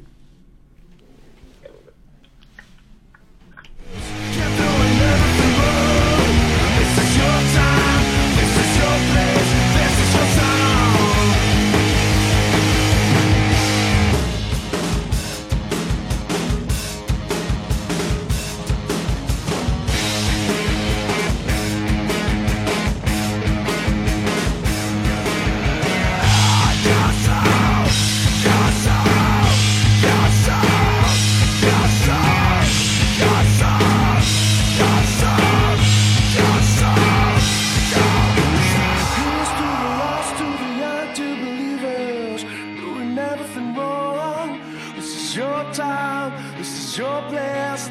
song.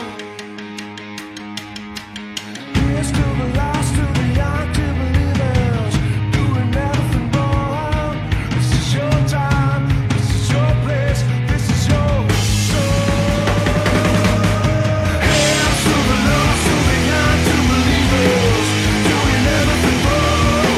This is your time, this is your place, this is your song. Here's to the lost, to the young, to believers, you're doing nothing. This is your time, this is your place, this is your sound. This is your sound, this is your sound, this is your sound, this is your sound, this is your sound, this is your sound, this is your sound. Go ahead, shh, he's on. Evening, voters. Some people in this country are very, very rich, but most of you are very, very poor. Skin! You know why? Because you're all lazy back!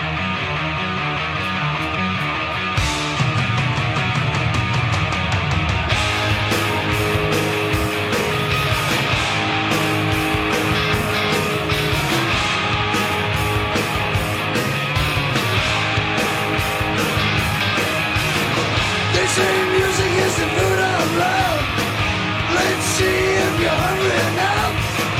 Take a bite, take another, just like a good boy would. Get a sweet thing on the side, home cooking on the side. Side order could be a daughter, and you're looking good.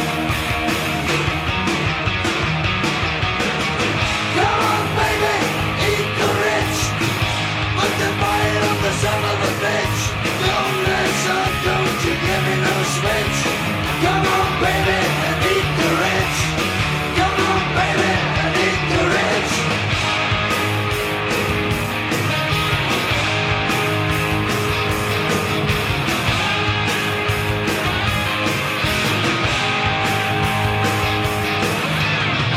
Sitting down in a restaurant, tell the waiter just what you want. Is that the meat you wanted to eat? How would you ever know? Hash browns and bacon strips, I love the way that you lick your lips. No fooling, I can see it drooling, feel the hunger grow. Come on baby, eat the Ritz. Put the bite on the son of a bitch. Don't mess up, don't you give me no switch. Come on, baby, and eat the rich. Come on, baby, and eat the rich. Come on, honey, here's your supper. Come on, baby, fight that sucker.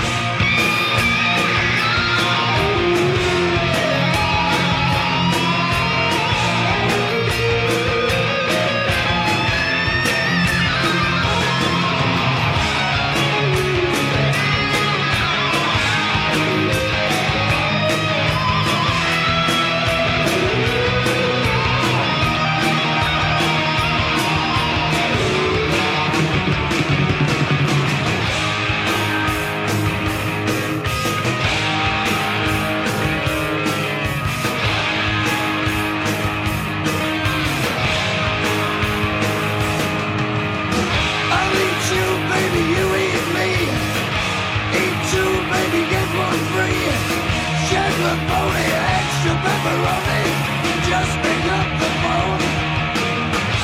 Eat Greek or eat Chinese, eat salad or scallop grease. You're on the shelf, you eat yourself, come on and fight my bone. Come on baby, eat the rich, bite down on the son of a bitch. Don't mess around, don't you give me no switch. Come on, baby, and eat the rich. Come on, baby, and eat the rich.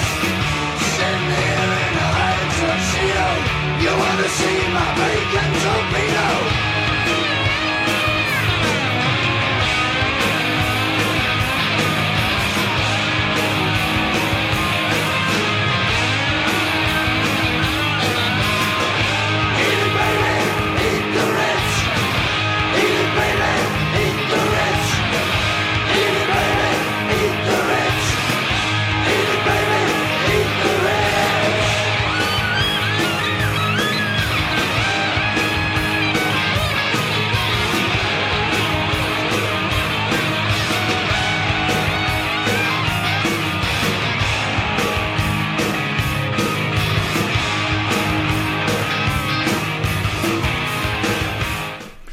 Εδώ είμαστε λοιπόν, ε, η εκπομπή του πολιτικού περιοδικού Αυτολεξής στο ραδιόφωνο του The Press Project.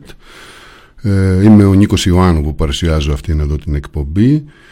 Ε, μιλήσαμε πριν με τον Αλέξανδρο Σχισμένο ε, μέσω τηλεφώνου από τα Γιάννινα για όλα αυτά που ακούσατε όσοι ακούσατε. Ε, δηλαδή για το καινούριο lockdown με λίγα λόγια και με πολλά πολλά λόγια για τις... Ε, αμερικάνικες εκλογές, για τις εκλογές της Ηνωμένες Πολιτείες Αμερικής.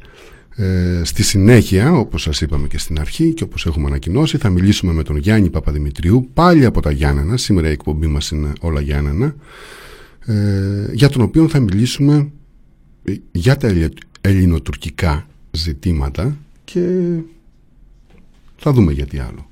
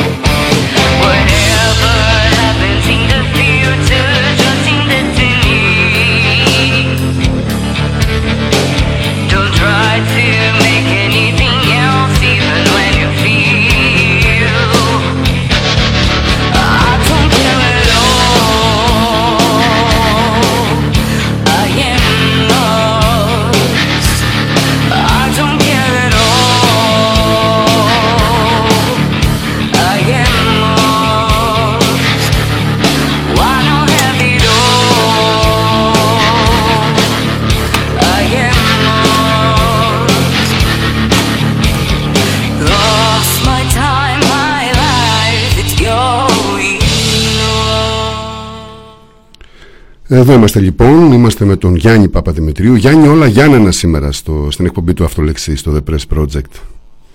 Ε... Νίκο, καλησπέρα και στους ακροατές. Καλησπέρα λοιπόν. Μιλήσαμε πριν και με τον Αλέξανδρο Σχισμένο για τις αμερικάνικες εκλογές και λίγο για το lockdown. Ε, και τώρα είμαστε με τον Γιάννη Παπαδημητρίου, αγαπητοί μου ακροατές, τον ακούσατε. Γιάννη, όσοι σε γνωρίζουμε, σε έχουμε ταυτισμένο με δύο πολιτικές αξίες, την, ε, της οικολογίας και του διεθνισμού, τουλάχιστον. Αλλά αυτές είναι ε, τα πιο εμφανή. Έχεις συμμετάσχει και συμμετέχεις ενεργά στο οικολογικό κίνημα και έχεις τιμηθεί με το βραβείο Ειρήνης και Φιλίας Απτή Υπεκτσή για την έρευνά σου πάνω στην κοινωνική αποδοχή των Ισλαμικών μνημείων της πόλης των Ιωαννίνων. Ακούγεται πολύ... όμορφο αυτό. Ε, αυτό είναι μια παλιά ιστορία βέβαια. Yeah. Ε, στην πραγματικότητα έχω ανακατευθεί και με άλλες ιστορίες, αλλά τον τελευταίο καιρό ίσως να έχεις δίκιο, ίσως τα οικολογικά ζητήματα να με, απασχολ, να με έχουν απασχολήσει περισσότερο από άλλα. Ε, όσο αφορά το βραβείο Υπεκτσή, ε, όπως τότε αφορούσε την κοινωνική πρόσληψη των Ισλαμικών μνημείων από αυτή την πόλη και την περιγραφή της αδιάκοπης μάχης ανάμεσα σε ένα ρεύμα ανοιχτό ε, που αναγνωρίζει την ιστορική και καλλιτεχνική, τους αρχιτεκτονική και τα λοιπά αξία και τα ενσωματώνει στην ιστορία της πόλης και στην αφήγηση για αυτή, και σε ένα ρεύμα κλειστοφοβικό, εθνικιστικό, mm-hmm. κομπλεξικό σε τελική ανάλυση, που προσπαθεί είτε στην αρχή να προσπαθούσε είτε στην αρχή να τα γκρεμίσει, στη συνέχεια να τα κρύψει, μετά να τα υποβαθμίσει, ε, που ενοχλείται από αυτό το πολυεθνικό παρελθόν της πόλης. Αυτή λοιπόν η ιστορία, η οποία στην πραγματικότητα κρατάει από τις ημέρες της εισόδου του ελληνικού στρατού στην πόλη και συνεχίζεται με έναν τρόπο όχι τόσο έντονο πλέον, αλλά όταν έγραψα εγώ το κείμενο του χίλια εννιακόσια ενενήντα πέντε πάλι είχαν φουντώσει κάποιες συζητήσεις. Ε, η περιγραφή λοιπόν αυτής της διαμάχης, ε, αυτή η δημοσιογραφική έρευνα που είχα κάνει τότε, ε, μου χάρισε και την βράβευση με το βραβείο Πεξή. Είναι τιμητικό, τιμητικό κατά τη γνώμη μου, αρκετά. Ε, δεν σε ακούω τόσο καλά όμως. Είναι, είναι τιμητικό, λέω, κατά τη γνώμη μου. Είναι σημαντικό. Ναι. Είναι σημαντική και η προσφορά σου αυτή που, αυτό που έκανες. Νίκο, μετά, δεν σε ακούω τόσο καλά. Ίσως πείτε γιατί. Ε,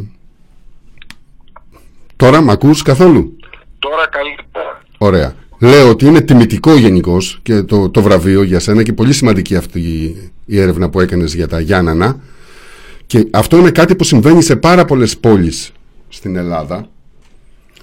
Ε, συνέβη με τα μνημεία τα Ισλαμικά. Στην πόλη μου, παράδειγμα, στο Αγρίνιο, ό,τι είχε σχέση με Ισλάμ και τζαμί έχει γκρεμιστεί. Δεν έχει μείνει τίποτα. Έχουν μείνει παλιόπετρες.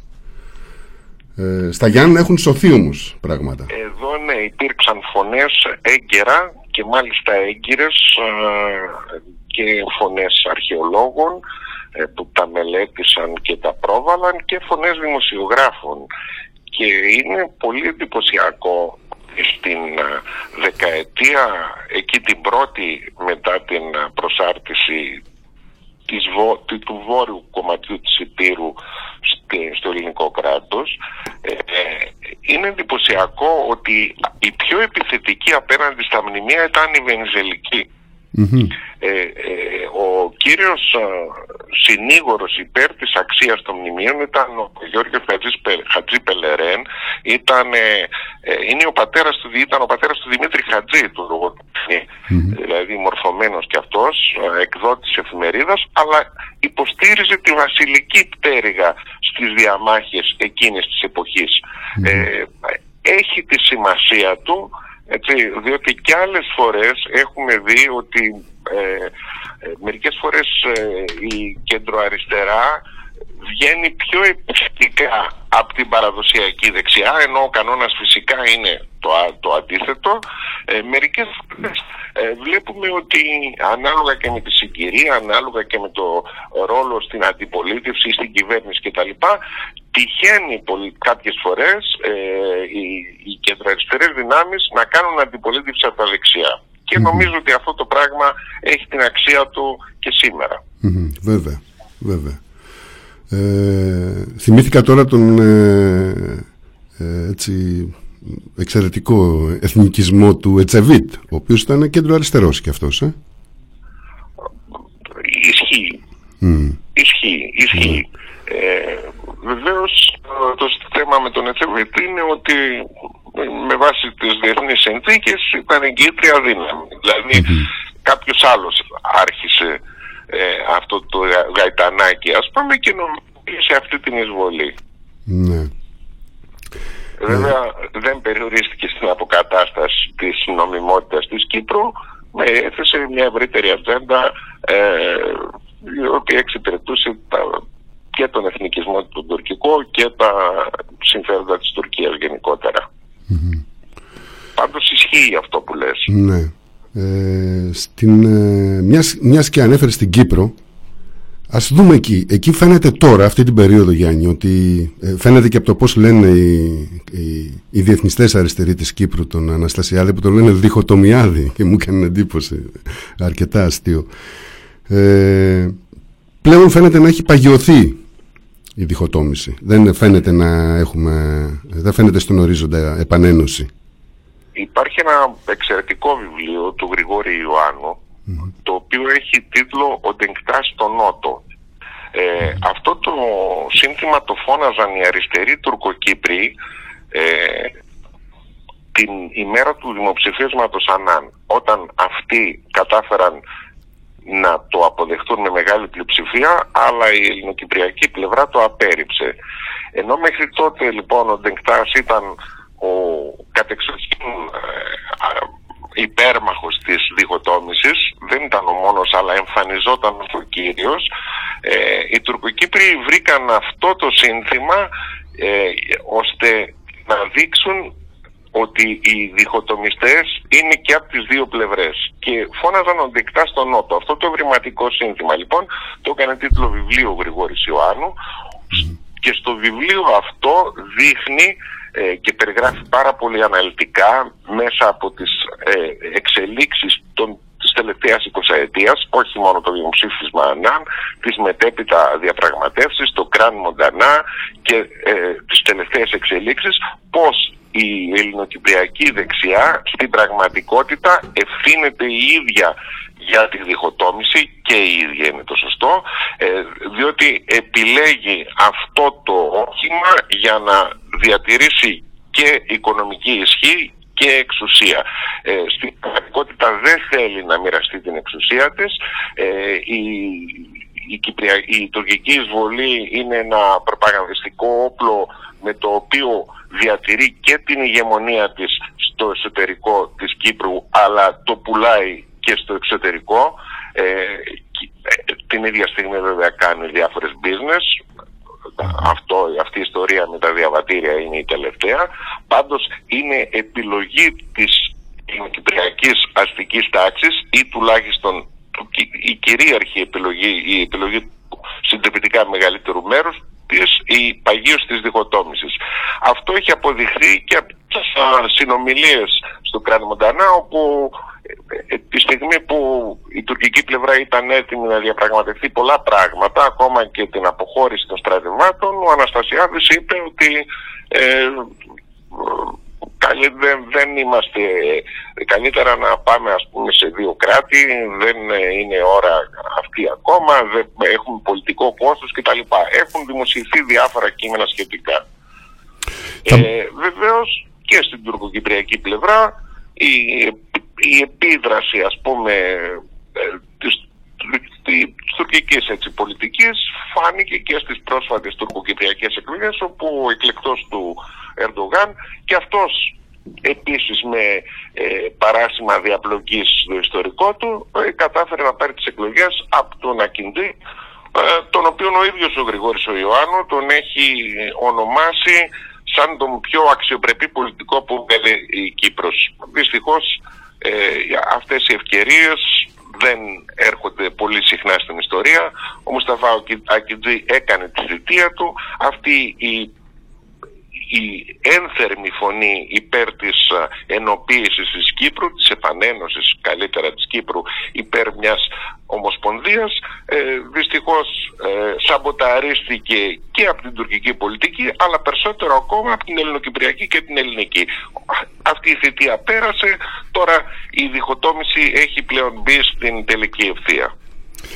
Ε, με το επανένωση που είπες πριν, ε, είχα βρεθεί στην Κύπρο σε συζητήσεις για την αυτονομία του Καστοριάδη, και μιλώντας για το ελληνοκυπριακό έλεγα ε, την ένωση της Κύπρου και με κλωτσάγανε ενώ μιλάγανε, δεν λέμε ένωση, δεν λέμε επανένωση, ε, ενώ εδώ στην Ελλάδα συνηθίζουμε να λέμε την ε, ένωση των δύο κοινοτήτων εκεί.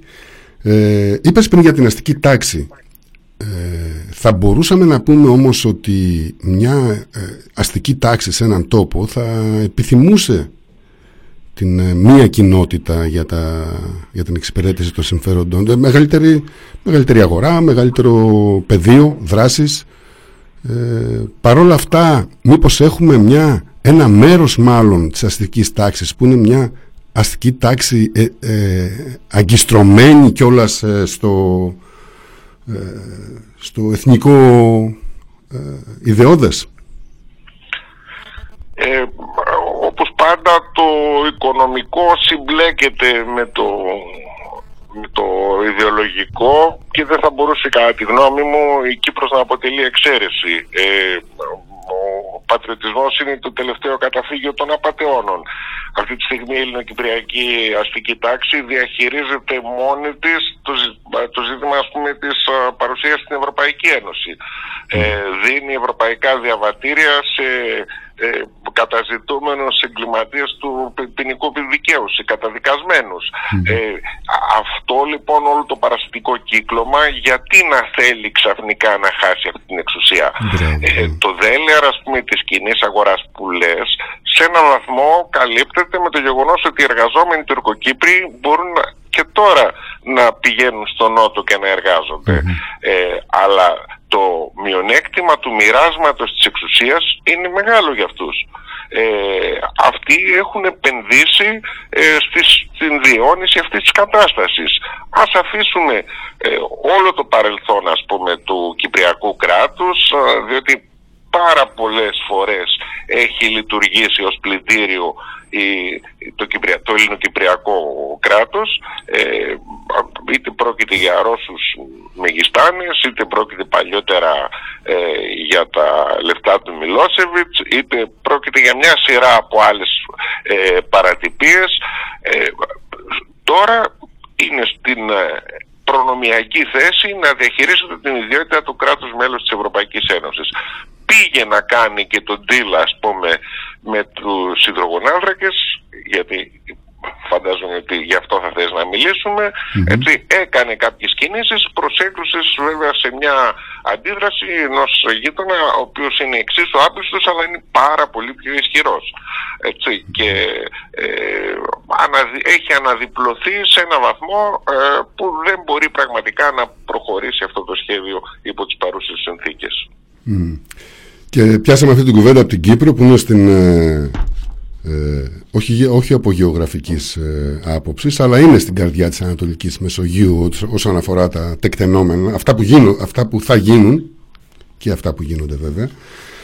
Ε, είναι το πετρέλαιο, Γιάννη, πιστεύεις, λόγος πολέμου στο Αιγαίο ή έχουμε άλλους εθνικιστικούς λόγους ε, πίσω από αυτό που φαίνεται? Είναι, εξ, είναι οι εξορίξεις δηλαδή πραγματικά ο λόγος ε, ενός πολέμου? Όχι τόσο το πετρέλαιο όσο το φυσικό αέριο πλέον. Mm-hmm.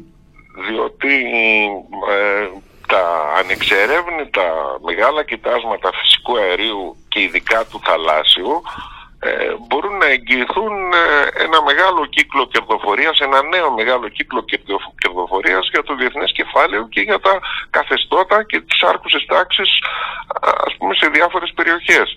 Ε, η εμπειρία της Μέσης Ανατολής και άλλων περιοχών λιγότερο δείχνει ότι όντως οι υδρογονάνθρακες αποτελούν αιτία πολέμου.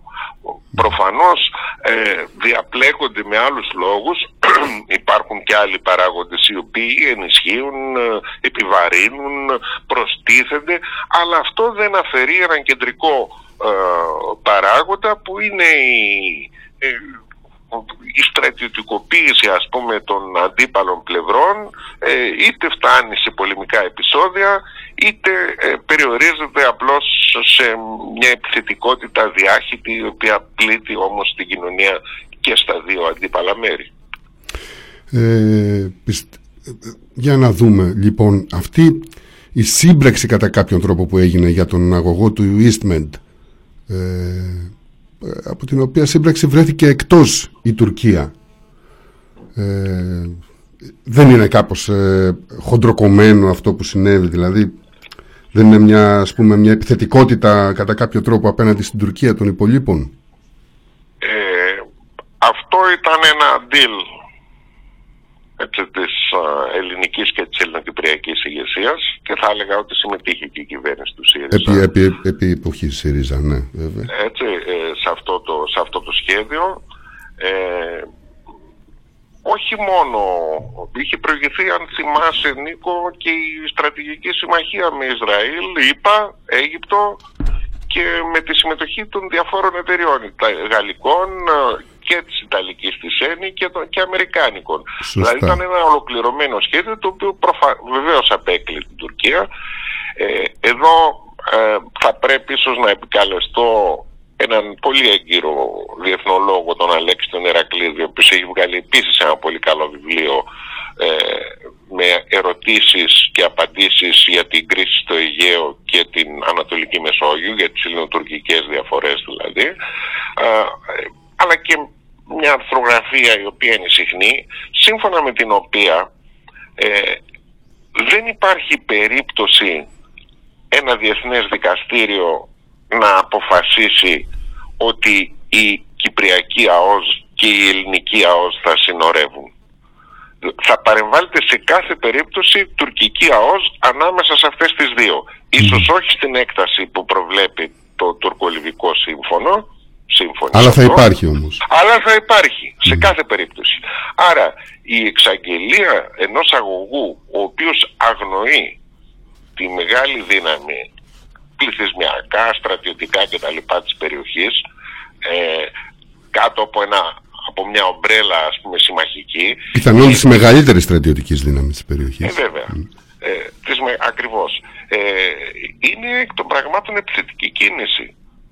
Ε, αυτό το πράγμα ε, ενδεχομένως να υποτίμησαν τις αντιδράσεις της Τουρκίας, να θεώρησαν ότι αρκεί η ομπρέλα των ΗΠΑ και του Ισραήλ, οι οποίες όμως έχουν τα δικά τους χίλια μέτωπα ε, ώστε να σπαταλήσουν περισσότερο ε, έτσι, χρόνο από όσο, ε, από όσο αρκεί για κάποιες απλές διακηρύξεις.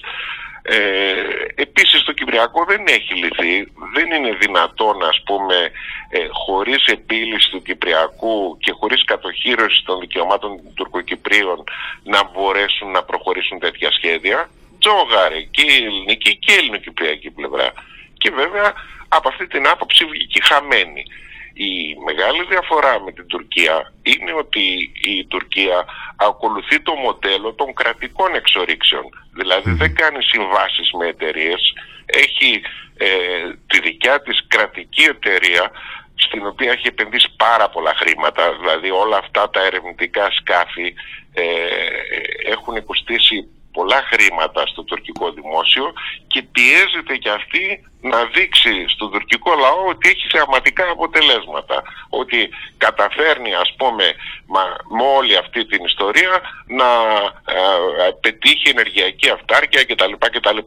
Ε, μάλιστα πριν από λίγες μέρες, ε, πριν από, σε δύο δόσεις, μία πριν από ένα, ένα μισή μήνα και μία πριν από δέκα μέρες, η Τουρκία ανακοίνωσε ότι έχει βρει μεγάλα κοιτάσματα φυσικού αερίου στη Μαύρη Θάλασσα.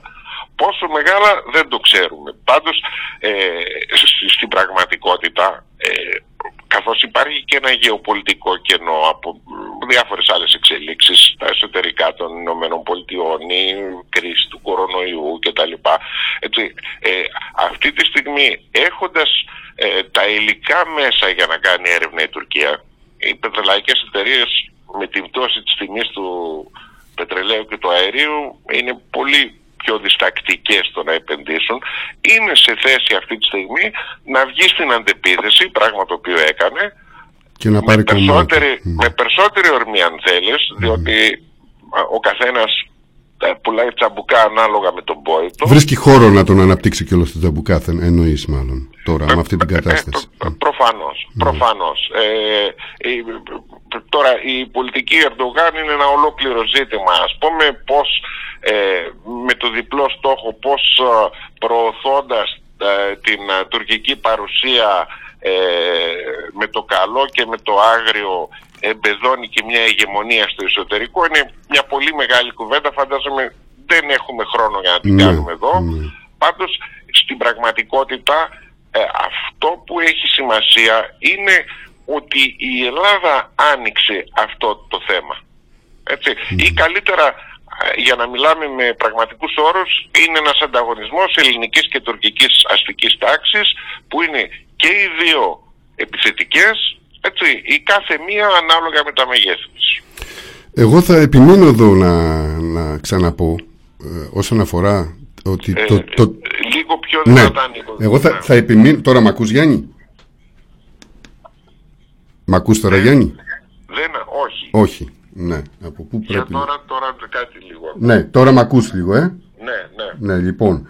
Ε, θα επιμείνω λιγάκι σε αυτό το κομμάτι με, την αστική, με τις δύο αστικές τάξεις, ας πούμε, την αστική τάξη, την ελληνική και την τουρκική, που επηρεάζουν όλη αυτή τη διαμάχη που λες. Ε, έχεις ένα δίκιο, ναι, αλλά εγώ πιστεύω ότι η αστική τάξη, η σύγχρονη, η σημερινή αστική τάξη και, στα, και στις δύο αυτές χώρες, όταν λέμε αστική τάξη, μιλάμε για τους πλούσιους. Ε? Αυτό. Και, και για τα κέντρα εξουσίας και, και για τα κέντρα εξουσίας και δια, διαπλοκή του πλούτου mm-hmm. με την πολιτική εξουσία. Ναι, και, ίσως... και με τα επιχειρηματικά συμφέροντα τα συναφή. Έχουμε και εφοπλιστικά συμφέροντα που κάνουν μεταφορές ε, πετρελαίου, mm. φυσικού αερίου. Είναι πολλά, είναι, υπάρχει ένα πλέγμα συμφερόντων πάντα πίσω από κάθε τέτοια ιστορία. Αν δούμε όμως, και εγώ θα μείνω και σε δικά σου λεγόμενα, που τονίζεις συχνά ότι οι δύο εθνικισμοί στο Αιγαίο ευθύνονται για τις εντάσεις στο Αιγαίο και στην Κύπρο, και πως ε, μετά από τέσσερις δεκαετίες ειρηνής, από το τριάντα δηλαδή μέχρι το εβδομήντα, ο χουντικός εθνικισμός πυροδότησε εκ νέου τον, τον ελληνοτουρκικό κατά κάποιο τρόπο. Είναι αλήθεια. Έχεις, συμφωνώ απολύτως. Δηλαδή, είναι δικά σου, ε, δι, δική σου τοποθέτηση.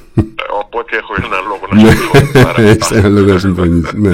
Λοιπόν, η αλήθεια είναι ότι μόλις οκτώ χρόνια μετά από τη μικρασιατική εκστρατεία και καταστροφή, Ε, και από τους πολέμους τους ελληνοτουρκικούς που κράτησαν δεκαετίες, ο Ελευθέριος Βενιζέλος και ο Κεμάλ Ατατούρκ είχαν τη διορατικότητα να υπογράψουν ένα σύμφωνο φιλίας ε, το χίλια εννιακόσια τριάντα ε, στην Άγκυρα, ε, το οποίο εξασφάλισε σαράντα χρόνια ομαλές ελληνοτουρκικές σχέσεις ε, και άμβληνε πάρα πολύ αυτό το ιστορικό αντιπαραθέσεων. Η Τουρκία υπήρξε για πολλές δεκαετίες ανεκτικός γείτονας στα ζητήματα, ας πούμε, αέριου χώρου κτλ. Ήταν ε, πολύ ανεκτική απέναντι στις ελληνικές, έτσι, θέσεις. Ήταν η, η επιβάρυνση των σχέσεων ξεκινάει από την ανακοίνηση του Κυπριακού, από την κυβέρνηση Παπάγου στην αρχή και τις επόμενες κυβερνήσεις, και βέβαια με την μεγάλη έξαρση επιχούντας. Για, ε, δηλαδή... για να τονίσω, συγγνώμη, συγγνώμη Γιάννη, για να τονίσω αυτό που είπες πριν για αυτή την περίοδο του τριάντα εβδομήντα που μίλησες, θα, θα σημειώσω εδώ ότι τη δεκαετία του πενήντα Έλληνες πολιτικοί προσδιορίζαν την μειονότητα της Θράκης ως τουρκική, θεωρώντας ακίνδυνο τον όρο αυτό, αντίθετα με το Μωαμεθανική που έβλεπαν σε αυτόν μια θρησκευτική απειλή.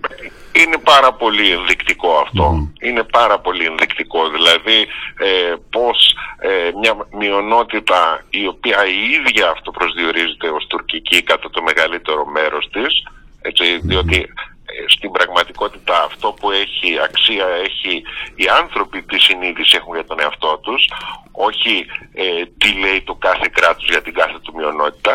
Εάν λοιπόν ρωτήσουμε ε, τη μειονότητα στη Θράκη, το μεγαλύτερο μέρος της θα πει ότι είμαστε Τούρκοι. Mm-hmm. ε, ε, Αυτό λοιπόν που θα έπρεπε να είναι αποδεκτό, ε, βλέπεις πόσο πολύ εξαρτάται από το πολιτικό κλίμα. Mm-hmm. Όταν οι σχέσεις είναι ομαλές, δεν υπάρχει πρόβλημα στο να αναγνωριστεί αυτό. Όταν οι σχέσεις είναι τεταμένες, αυτό το θέμα είναι ταμπού. Είναι πάρα πάρα πολύ χαρακτηριστικό παράδειγμα. Mm. Όντως, όλες οι... γιατί και η ελληνική μειονότητα της πόλης και της Σύμβρου επίσης πλήρωσε αυτόν τον ανταγωνισμό, και σε εκείνη τη φάση, ας πούμε, τον πλήρωσε επίσης πάρα πολύ ακριβά. Ε, είναι αδιέξοδο παιχνίδι, ας πούμε, στο που όταν... Ε, τσακώνονται τα, βα... τα βουβάλια στο βάλτο, την πληρώνουν τα βατράχια. Έτσι, ναι. Ε, Γιάννη, πιστεύεις υπάρχει, στρα... υπάρχει στρατιωτικός ανταγωνισμός Ελλάδας-Τουρκίας, και από τι θα μπορούσε να πούμε ότι τροφοδοτείται αυτός ο ανταγωνισμός, και να δώσουμε, ε, για να καταλαβαίνουν και οι άνθρωποι ότι ποια είναι η εικόνα σε όλο αυτό το παιχνίδι.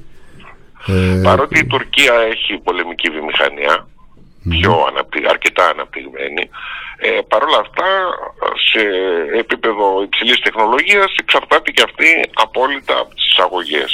Ε, κάθε ανταγωνισμός είναι χρυσοφόρος. Ε, έρχονται οι διάφοροι έμποροι όπλων, έρχεται ο Μακρόν, ας πούμε, και πουλάει όπλα στην Ελλάδα. Έρχεται ο Πούτιν, πουλάει πυράβλους στην Τουρκία. Ε, μάλιστα πολλές φορές ε, πουλάνε και στους δύο, ας πούμε. Ε, αυτός ο ξέφρενος ανταγωνισμός ε, εκτοξεύει τις πολεμικές δαπάνες.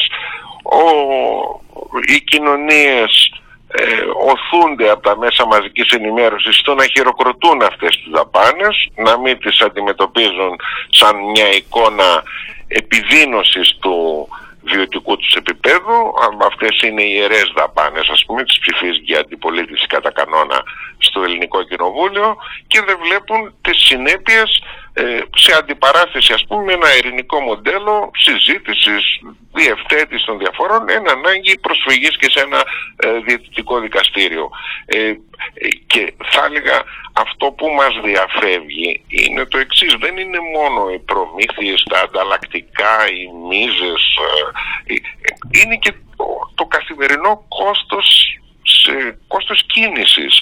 Δηλαδή η ενέργεια η οποία ξοδεύεται... Τα καύσιμα. Αυ... μόνο, ναι. και μόνο, μόνο και μόνο τα καύσιμα, λέω, να σκεφτούμε. Τα καύσιμα, μόνο και μόνο τα καύσιμα για όλες αυτές τις υπερπτήσεις αεροπλάνων στους εναέριους χώρους, για τις αναχαιτήσεις.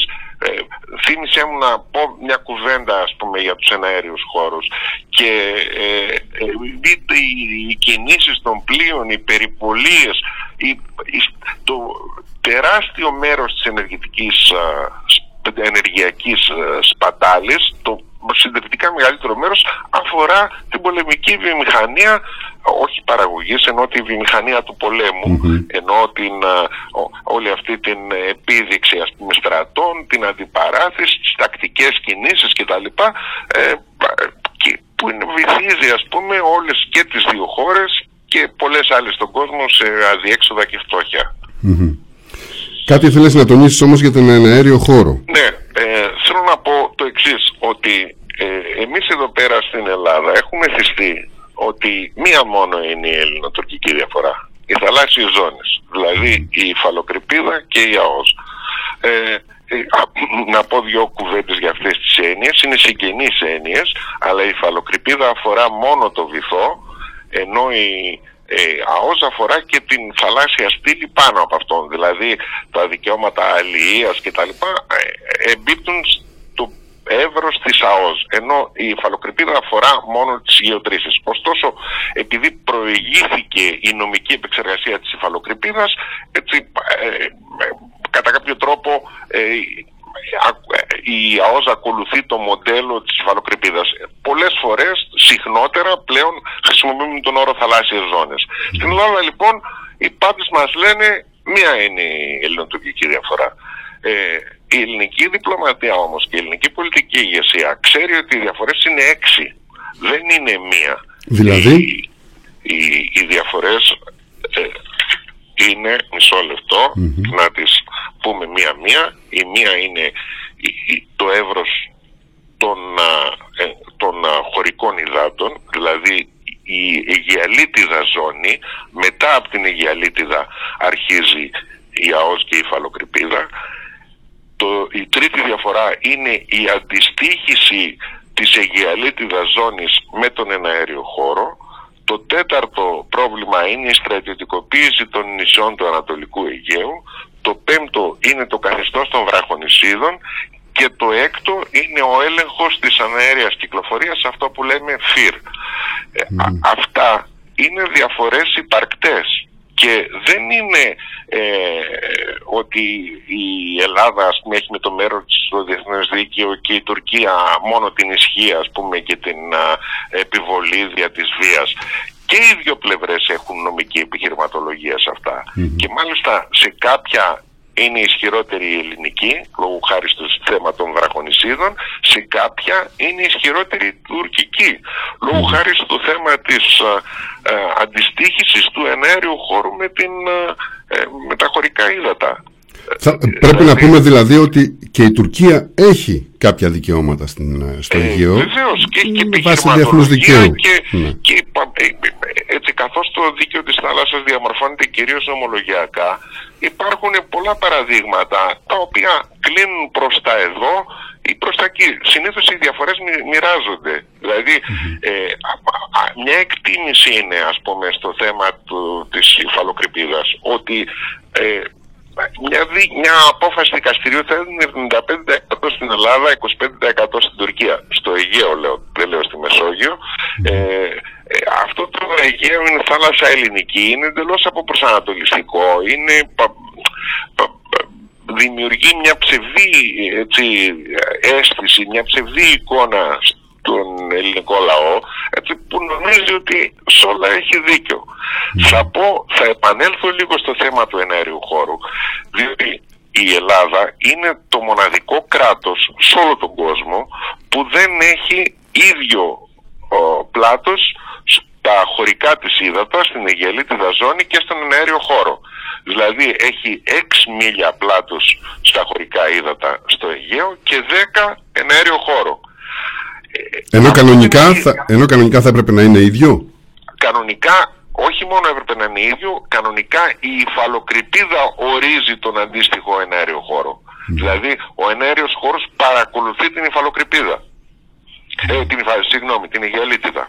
Συγγνώμη. Ναι, έτσι, ναι, τα ναι. χωρικά ύδατα. Ε, ε, Αυτό λοιπόν από την πλευρά της Τουρκίας εγείρει διεκδικήσεις. Οι περισσότερες παραβιάσεις, οι εναέρειες, γίνονται εκεί μεταξύ έξι και δέκα. Διότι η Τουρκία θέλει να δείξει ότι εγώ δεν αναγνωρίζω τα τελεσμένα. Δεν αναγνωρίζω τα δέκα μίλια. Mm-hmm.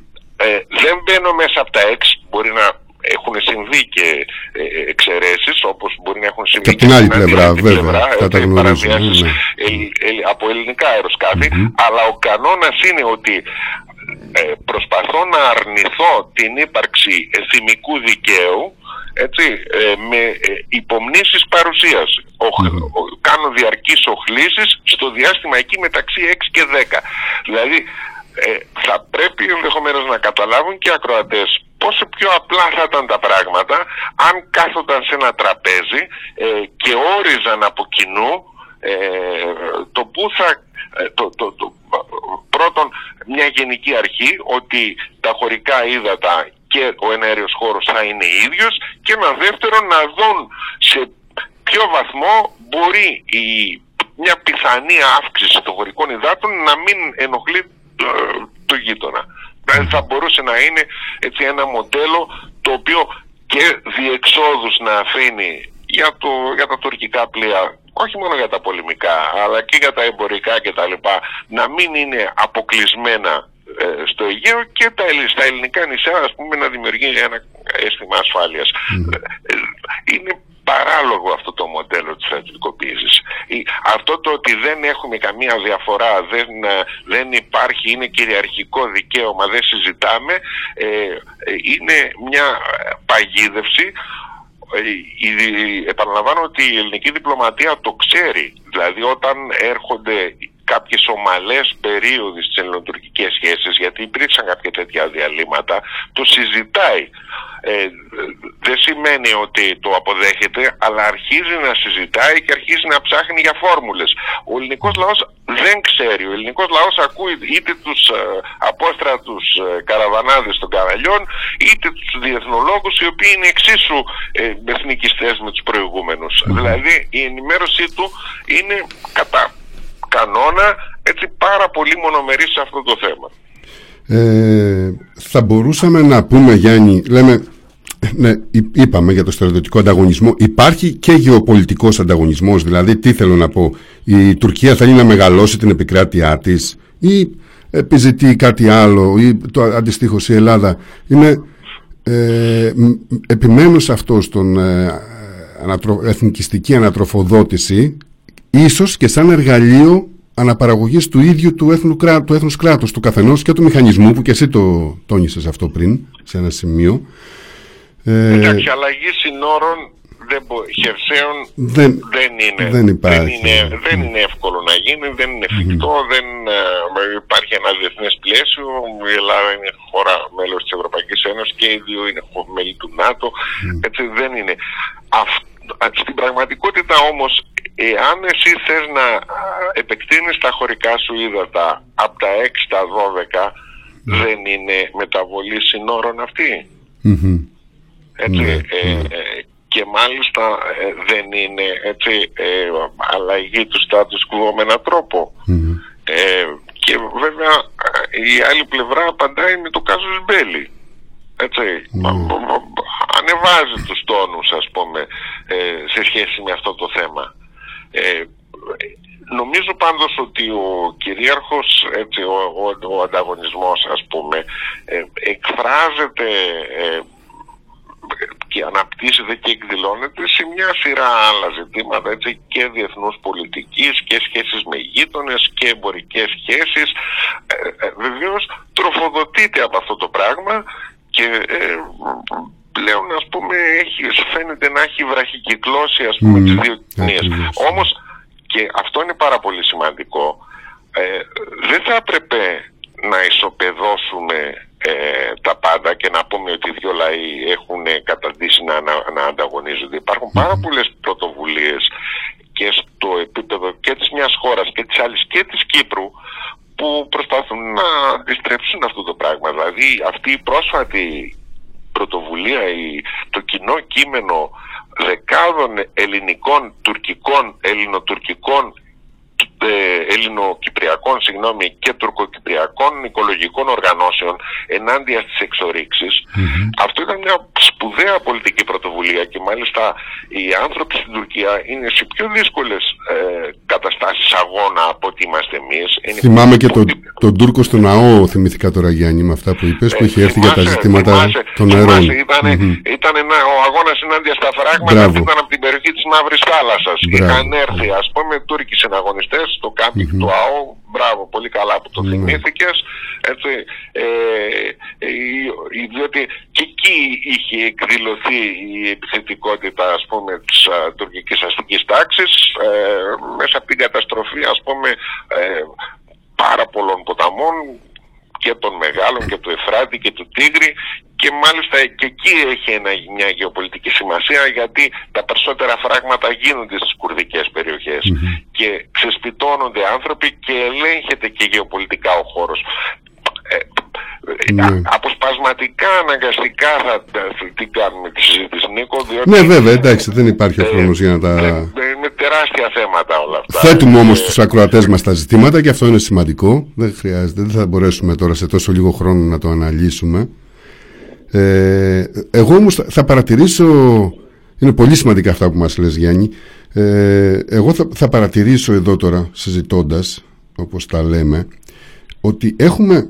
Υπάρχει, υπάρχει τελικά, και με αυτό όλο που μας περιγράφεις γύρω από την οικολογία, υπάρχει μια κοινωνική ε, δυνατότητα που γέρνει πιο, σε, μια, σε μια επαναδιατύπωση, ίσως θα, θα, θα, θα, θα ήταν καλύτερο να πω, του προτάγματος της αυτονομίας, ε, χωρίς ακόμα να δημιουργεί θεσμισμένες λειτουργίες όπως ήταν στο παρελθόν ε, ο συνδικαλισμός, ας πούμε. Αλλά δημιουργεί και αυτό, όλο αυτό που μας περιγράφεις έχει μια τέτοια τάση. Και θα... ναι. Πολύ περισσότερο που έχουν ανακοινώσει με τη δεύτερη ανακοίνωση την οποία έβγαλαν με αφορμή τον κοινό σεισμό mm-hmm. έτσι, στη Σμύρνη και στη Σάμο, βγάλαν και δεύτερη ανακοίνωση αυτές οι οργανώσεις και ανακοίνωσαν ότι πρόκειται να συναντηθούν κιόλας, mm-hmm. να, να θεσμίσουν τουλάχιστον μορφές συνεργασίας. Έτσι, ε, okay. Ξεκινάμε από πολύ χαμηλά, αλλά αυτό το πράγμα, ειδικά αν αγκαλιαστεί ε, με το δέοντα διεθνισμό και με τη δέουσα οικολογία, διότι αυτό είναι το, ε, το αντιπαράδειγμα, ας πούμε, το οποίο μας προσφέρει η ιστορία των εξορίξεων. Στο... Η δυνατότητα να συνδυάσουμε τον οικολογικό αγώνα με τον αντιπολεμικό, με τον φιλειρηνικό, με τον διεθνιστικό. Δηλαδή... Ε, ε, είναι μια μεγάλη πρόκληση ιδεολογική, πολιτική, θεωρητική, ε, στην οποία καλούμαστε και εμείς και οι Τούρκοι συντροφοί μας και οι Κύπριοι συντροφοί μας και από τις δύο πλευρές της πράσινης γραμμής να συντονιστούμε και να δώσουμε τις δυνάμεις μας. Ε, θα, θα πάω λίγο στο παρελθόν, στην εποχή του Τουρκού το Ζαλ, ε, Γιάννη, όπου σε μια, μετά από μια συνάντησή του με τον Μίκη Θεοδωράκη, ήταν ενεργός ακόμα τότε ο Θεοδωράκης, Ε, είχε κυκλοφορήσει τα πρωτοσέλιδα στις εφημερίδες η πρότασή του για συνδιαχείριση του Αιγαίου σε οικονομικό επίπεδο γενικότερο, όχι μόνο για εξορίξεις. Ε, απ' την άλλη πλευρά θα παρατηρήσω ότι στις ε, παράκτιες περιοχές εκεί, νησιά και τα παράλια της ε, Μικράς Ασίας, οι τουριστικές επιχειρήσεις συνεργάζονται σε έναν βαθμό. Ε, και το πιο σημαντικό είναι ότι οι τουρίστες ε, θα θέλανε να το δουν όλο αυτό ως μία αγορά. Θα ήταν ακόμα πιο ελκυ, ελκυστικό από ό,τι είναι τώρα. Ισχύει, και σε μεγάλο βαθμό αυτό επηρέασε και ε, για πολλά χρόνια και μια πιο ψύχρεμη ε, στάση των νησιωτών απέναντι σε διάφορες εθνικιστικές εξάρσεις. Mm. Είχαν αίσθηση της, α, α, του αμοιβαίου ωφέλους των μικρασιατικών παραλίων από τη μια και των ελληνικών νησιών από την άλλη. Mm. Έτσι, και όντως σε επίπεδο ε, τουρισμού κυρίως, αλλά και άλλων και, και ανταλλαγής γεωργικών προϊόντων, αυτό το πράγμα σε ένα βαθμό λειτουργεί.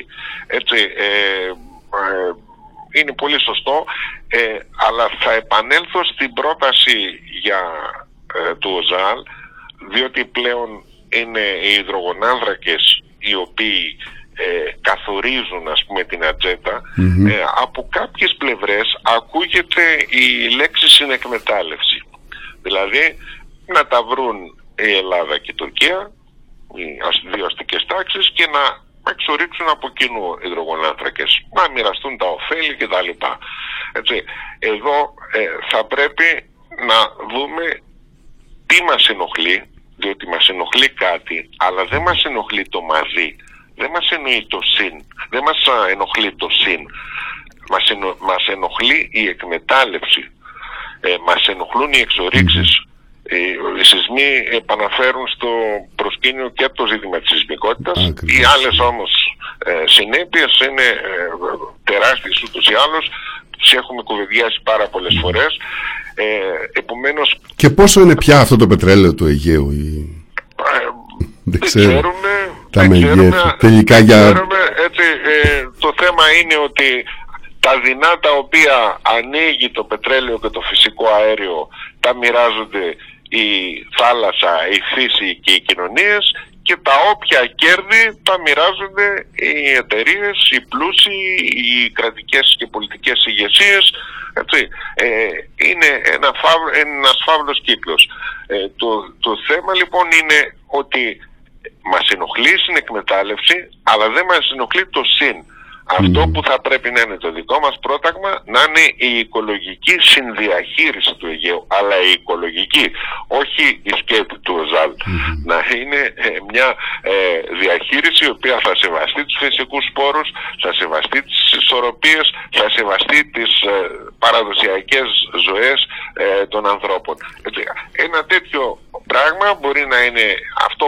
Πρέπει να είναι το όραμά μας για ένα Αιγαίο, ας πούμε, θάλασσα φιλίας, συναδέλφωσης, ε, όχι μόνο για το Αιγαίο, για τη Μεσόγειο, ε, πράγμα το οποίο ε, υπερβαίνει ενδεχομένως τις α, ιστεροβουλίες και τις κοινές τακτικές των κυβερνήσεων και των αστικών τάξεων, αλλά είναι ανάγκη να καλλιεργηθεί σε όλα τα άλλα επίπεδα από το κίνημα, από τους ανθρώπους οι οποίοι θέλουν μια, ένα άλλο μέλλον σε αυτό το πλανήτη. Δηλαδή, ε, αυτό μας ανοίγει πάρα πολλά ζητήματα και πολιτιστικής συνεργασίας και κατανόησης και λογοτεχνικής και οικονομικής και τουριστικής και ε, σε όλα, σε όλα πραγματικά τα επίπεδα.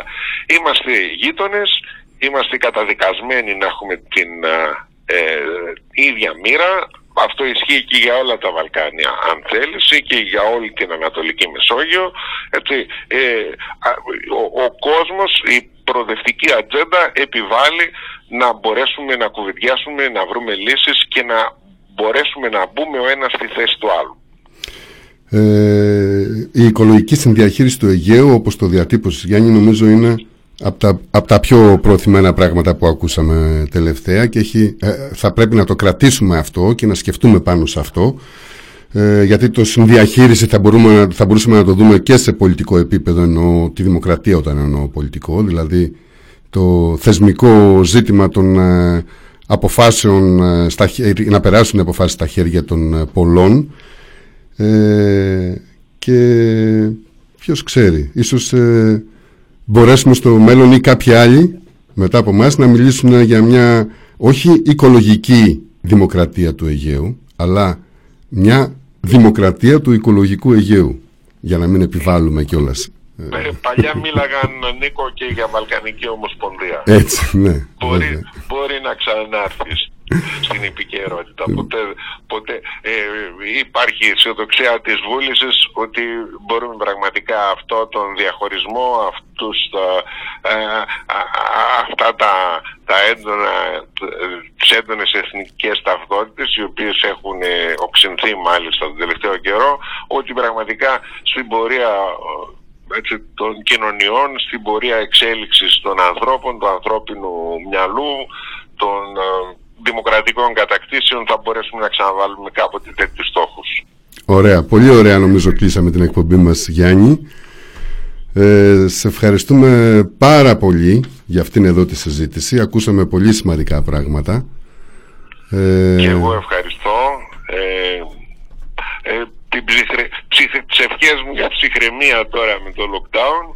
Ναι, εδώ έπεσε ένας πανικός αυτές, σήμερα ειδικά στην Αθήνα ο κόσμος ε, δεν υπήρχε, ήταν μπλοκαρισμένο το κέντρο της Αθήνας, δεν, κινείται, δεν κινούνταν τίποτα, τώρα ίσως έχει χαλαρώσει κάπως, αλλά ε, όπως λέγαμε και με τον Αλέξανδρο πριν, εκεί στα Γιάννενα είναι πιο cool αυτά τα πράγματα, είναι επαρχία. Εντάξει, η αγορά έχει πολύ κίνηση σήμερα. Αχα. Και κίνηση αυτοκινήτων είχε η πόλη, αλλά έτσι είναι άλλα τα μεγέθη συμφόρησης στην Αθήνα και άλλα τα μεγέθη κίνησης στα Γιάννενα. Πάμε ε, λοιπόν ε... να ζήσουμε ένα νέο lockdown, τουλάχιστον για τρεις εβδομάδες, θα δούμε πώς θα πάει αυτό. Ε, αυτό που θα μπορούσε κανένας να πει επιγραμματικά είναι αίσθημα ευθύνης, μεγάλο, προσοχή, πολύ μεγάλη, αλλά κριτικό πνεύμα ακόμα μεγαλύτερο. Mm-hmm. Σωστά. Ωραία. Ευχαριστούμε πολύ, Γιάννη. Και εγώ ευχαριστώ. Καλό βράδυ. Καλό βράδυ, καλό βράδυ. Ε, ήταν λοιπόν ο Γιάννης Παπαδημητρίου ε, από τα Γιάννενα. Μιλήσαμε, από εκεί μιλούσαμε μέσω τηλεφώνου, μιλήσαμε για τα ζητήματα τα ελληνοτουρκικά. Κλείσαμε με COVID. Ε, να σας ευχαριστήσουμε για, την, ε, για τη σημερινή ακρόαση. Θα είμαστε πάλι μαζί ε, το, με το πολιτικό περιοδικό Αυτολεξή δηλαδή και την εκπομπή μας εδώ στο The Press Project την πρώτη εβδομάδα του Δεκεμβρίου. Γεια σας.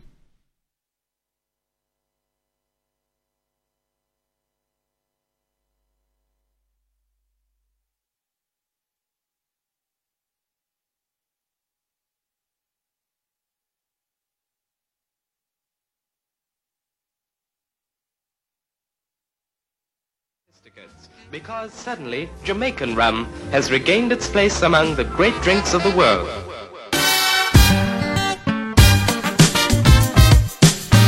Arriba! What you talking about, S A? Those banditos, man. Watch out. Woo! My sombrero is all chinchero. I'm sleeping in the crack of a mattress, looking at the back of an actress. Feel like a fat fish, ignore all the whackness. Time moves around us and we move to hi-hats, bass lines and fat hits. In fact, it's twisted and backwards. One in the palm, a two on the cactus. Three in the sack, burning split, playing saxes. Musical love games, no shame in the practice. And she moves and sways to the sounds that we play, like palm trees on a bright sunny day. All around the world and they always come to play, cause the crazy, it always amazed me. And she moves and sways to the sounds that we play, like palm trees on a bright sunny day. And all around the world and they always come to play, cause they're crazy and always amaze me. I was down in Barbados trying to lay low, little did I know about snowstorms from Pedro. Spent my last pesos on Argentina queso. Love affairs with the night moving away slow. She said baby don't go, I said I don't know. I just flow to the rhythm, leave them all loco. Out in Santa Cruz with the double dunkaroos. Which one will I lose, which one will I choose? And she moves and sways to the sounds that we play, like palm trees on a bright sunny day. All around the world and they always come to play, cause the crazy, it always amazed me. And she moves and sways to the sounds that we play, like palm trees on a bright sunny day. And all around the world and they always come to play, cause they're crazy and always amaze me.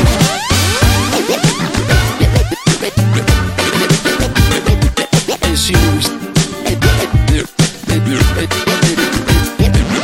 She moves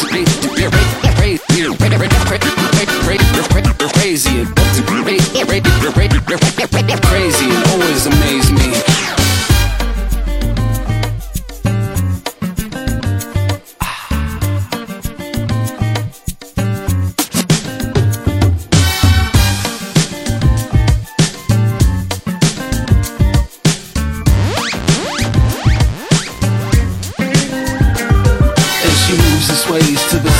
we play like palm trees on a bright sunny day all around the world and they always come to play cause the crazy it always amazed me and she moves and sways to the sounds that we play like palm trees on a bright sunny day and all around the world and they always come to play cause the crazy and always amazed me in Brooklyn they call me Disco Marky Mark in Berlin they call me Little Terry Ego in the U K I'm M C T K and all around the world and I'm down with the people get down in Brooklyn they call me Disco Marky Mark in Berlin they call me Little Terry Ego in the U K I'm M C T K and all around the world and I'm chilling with my people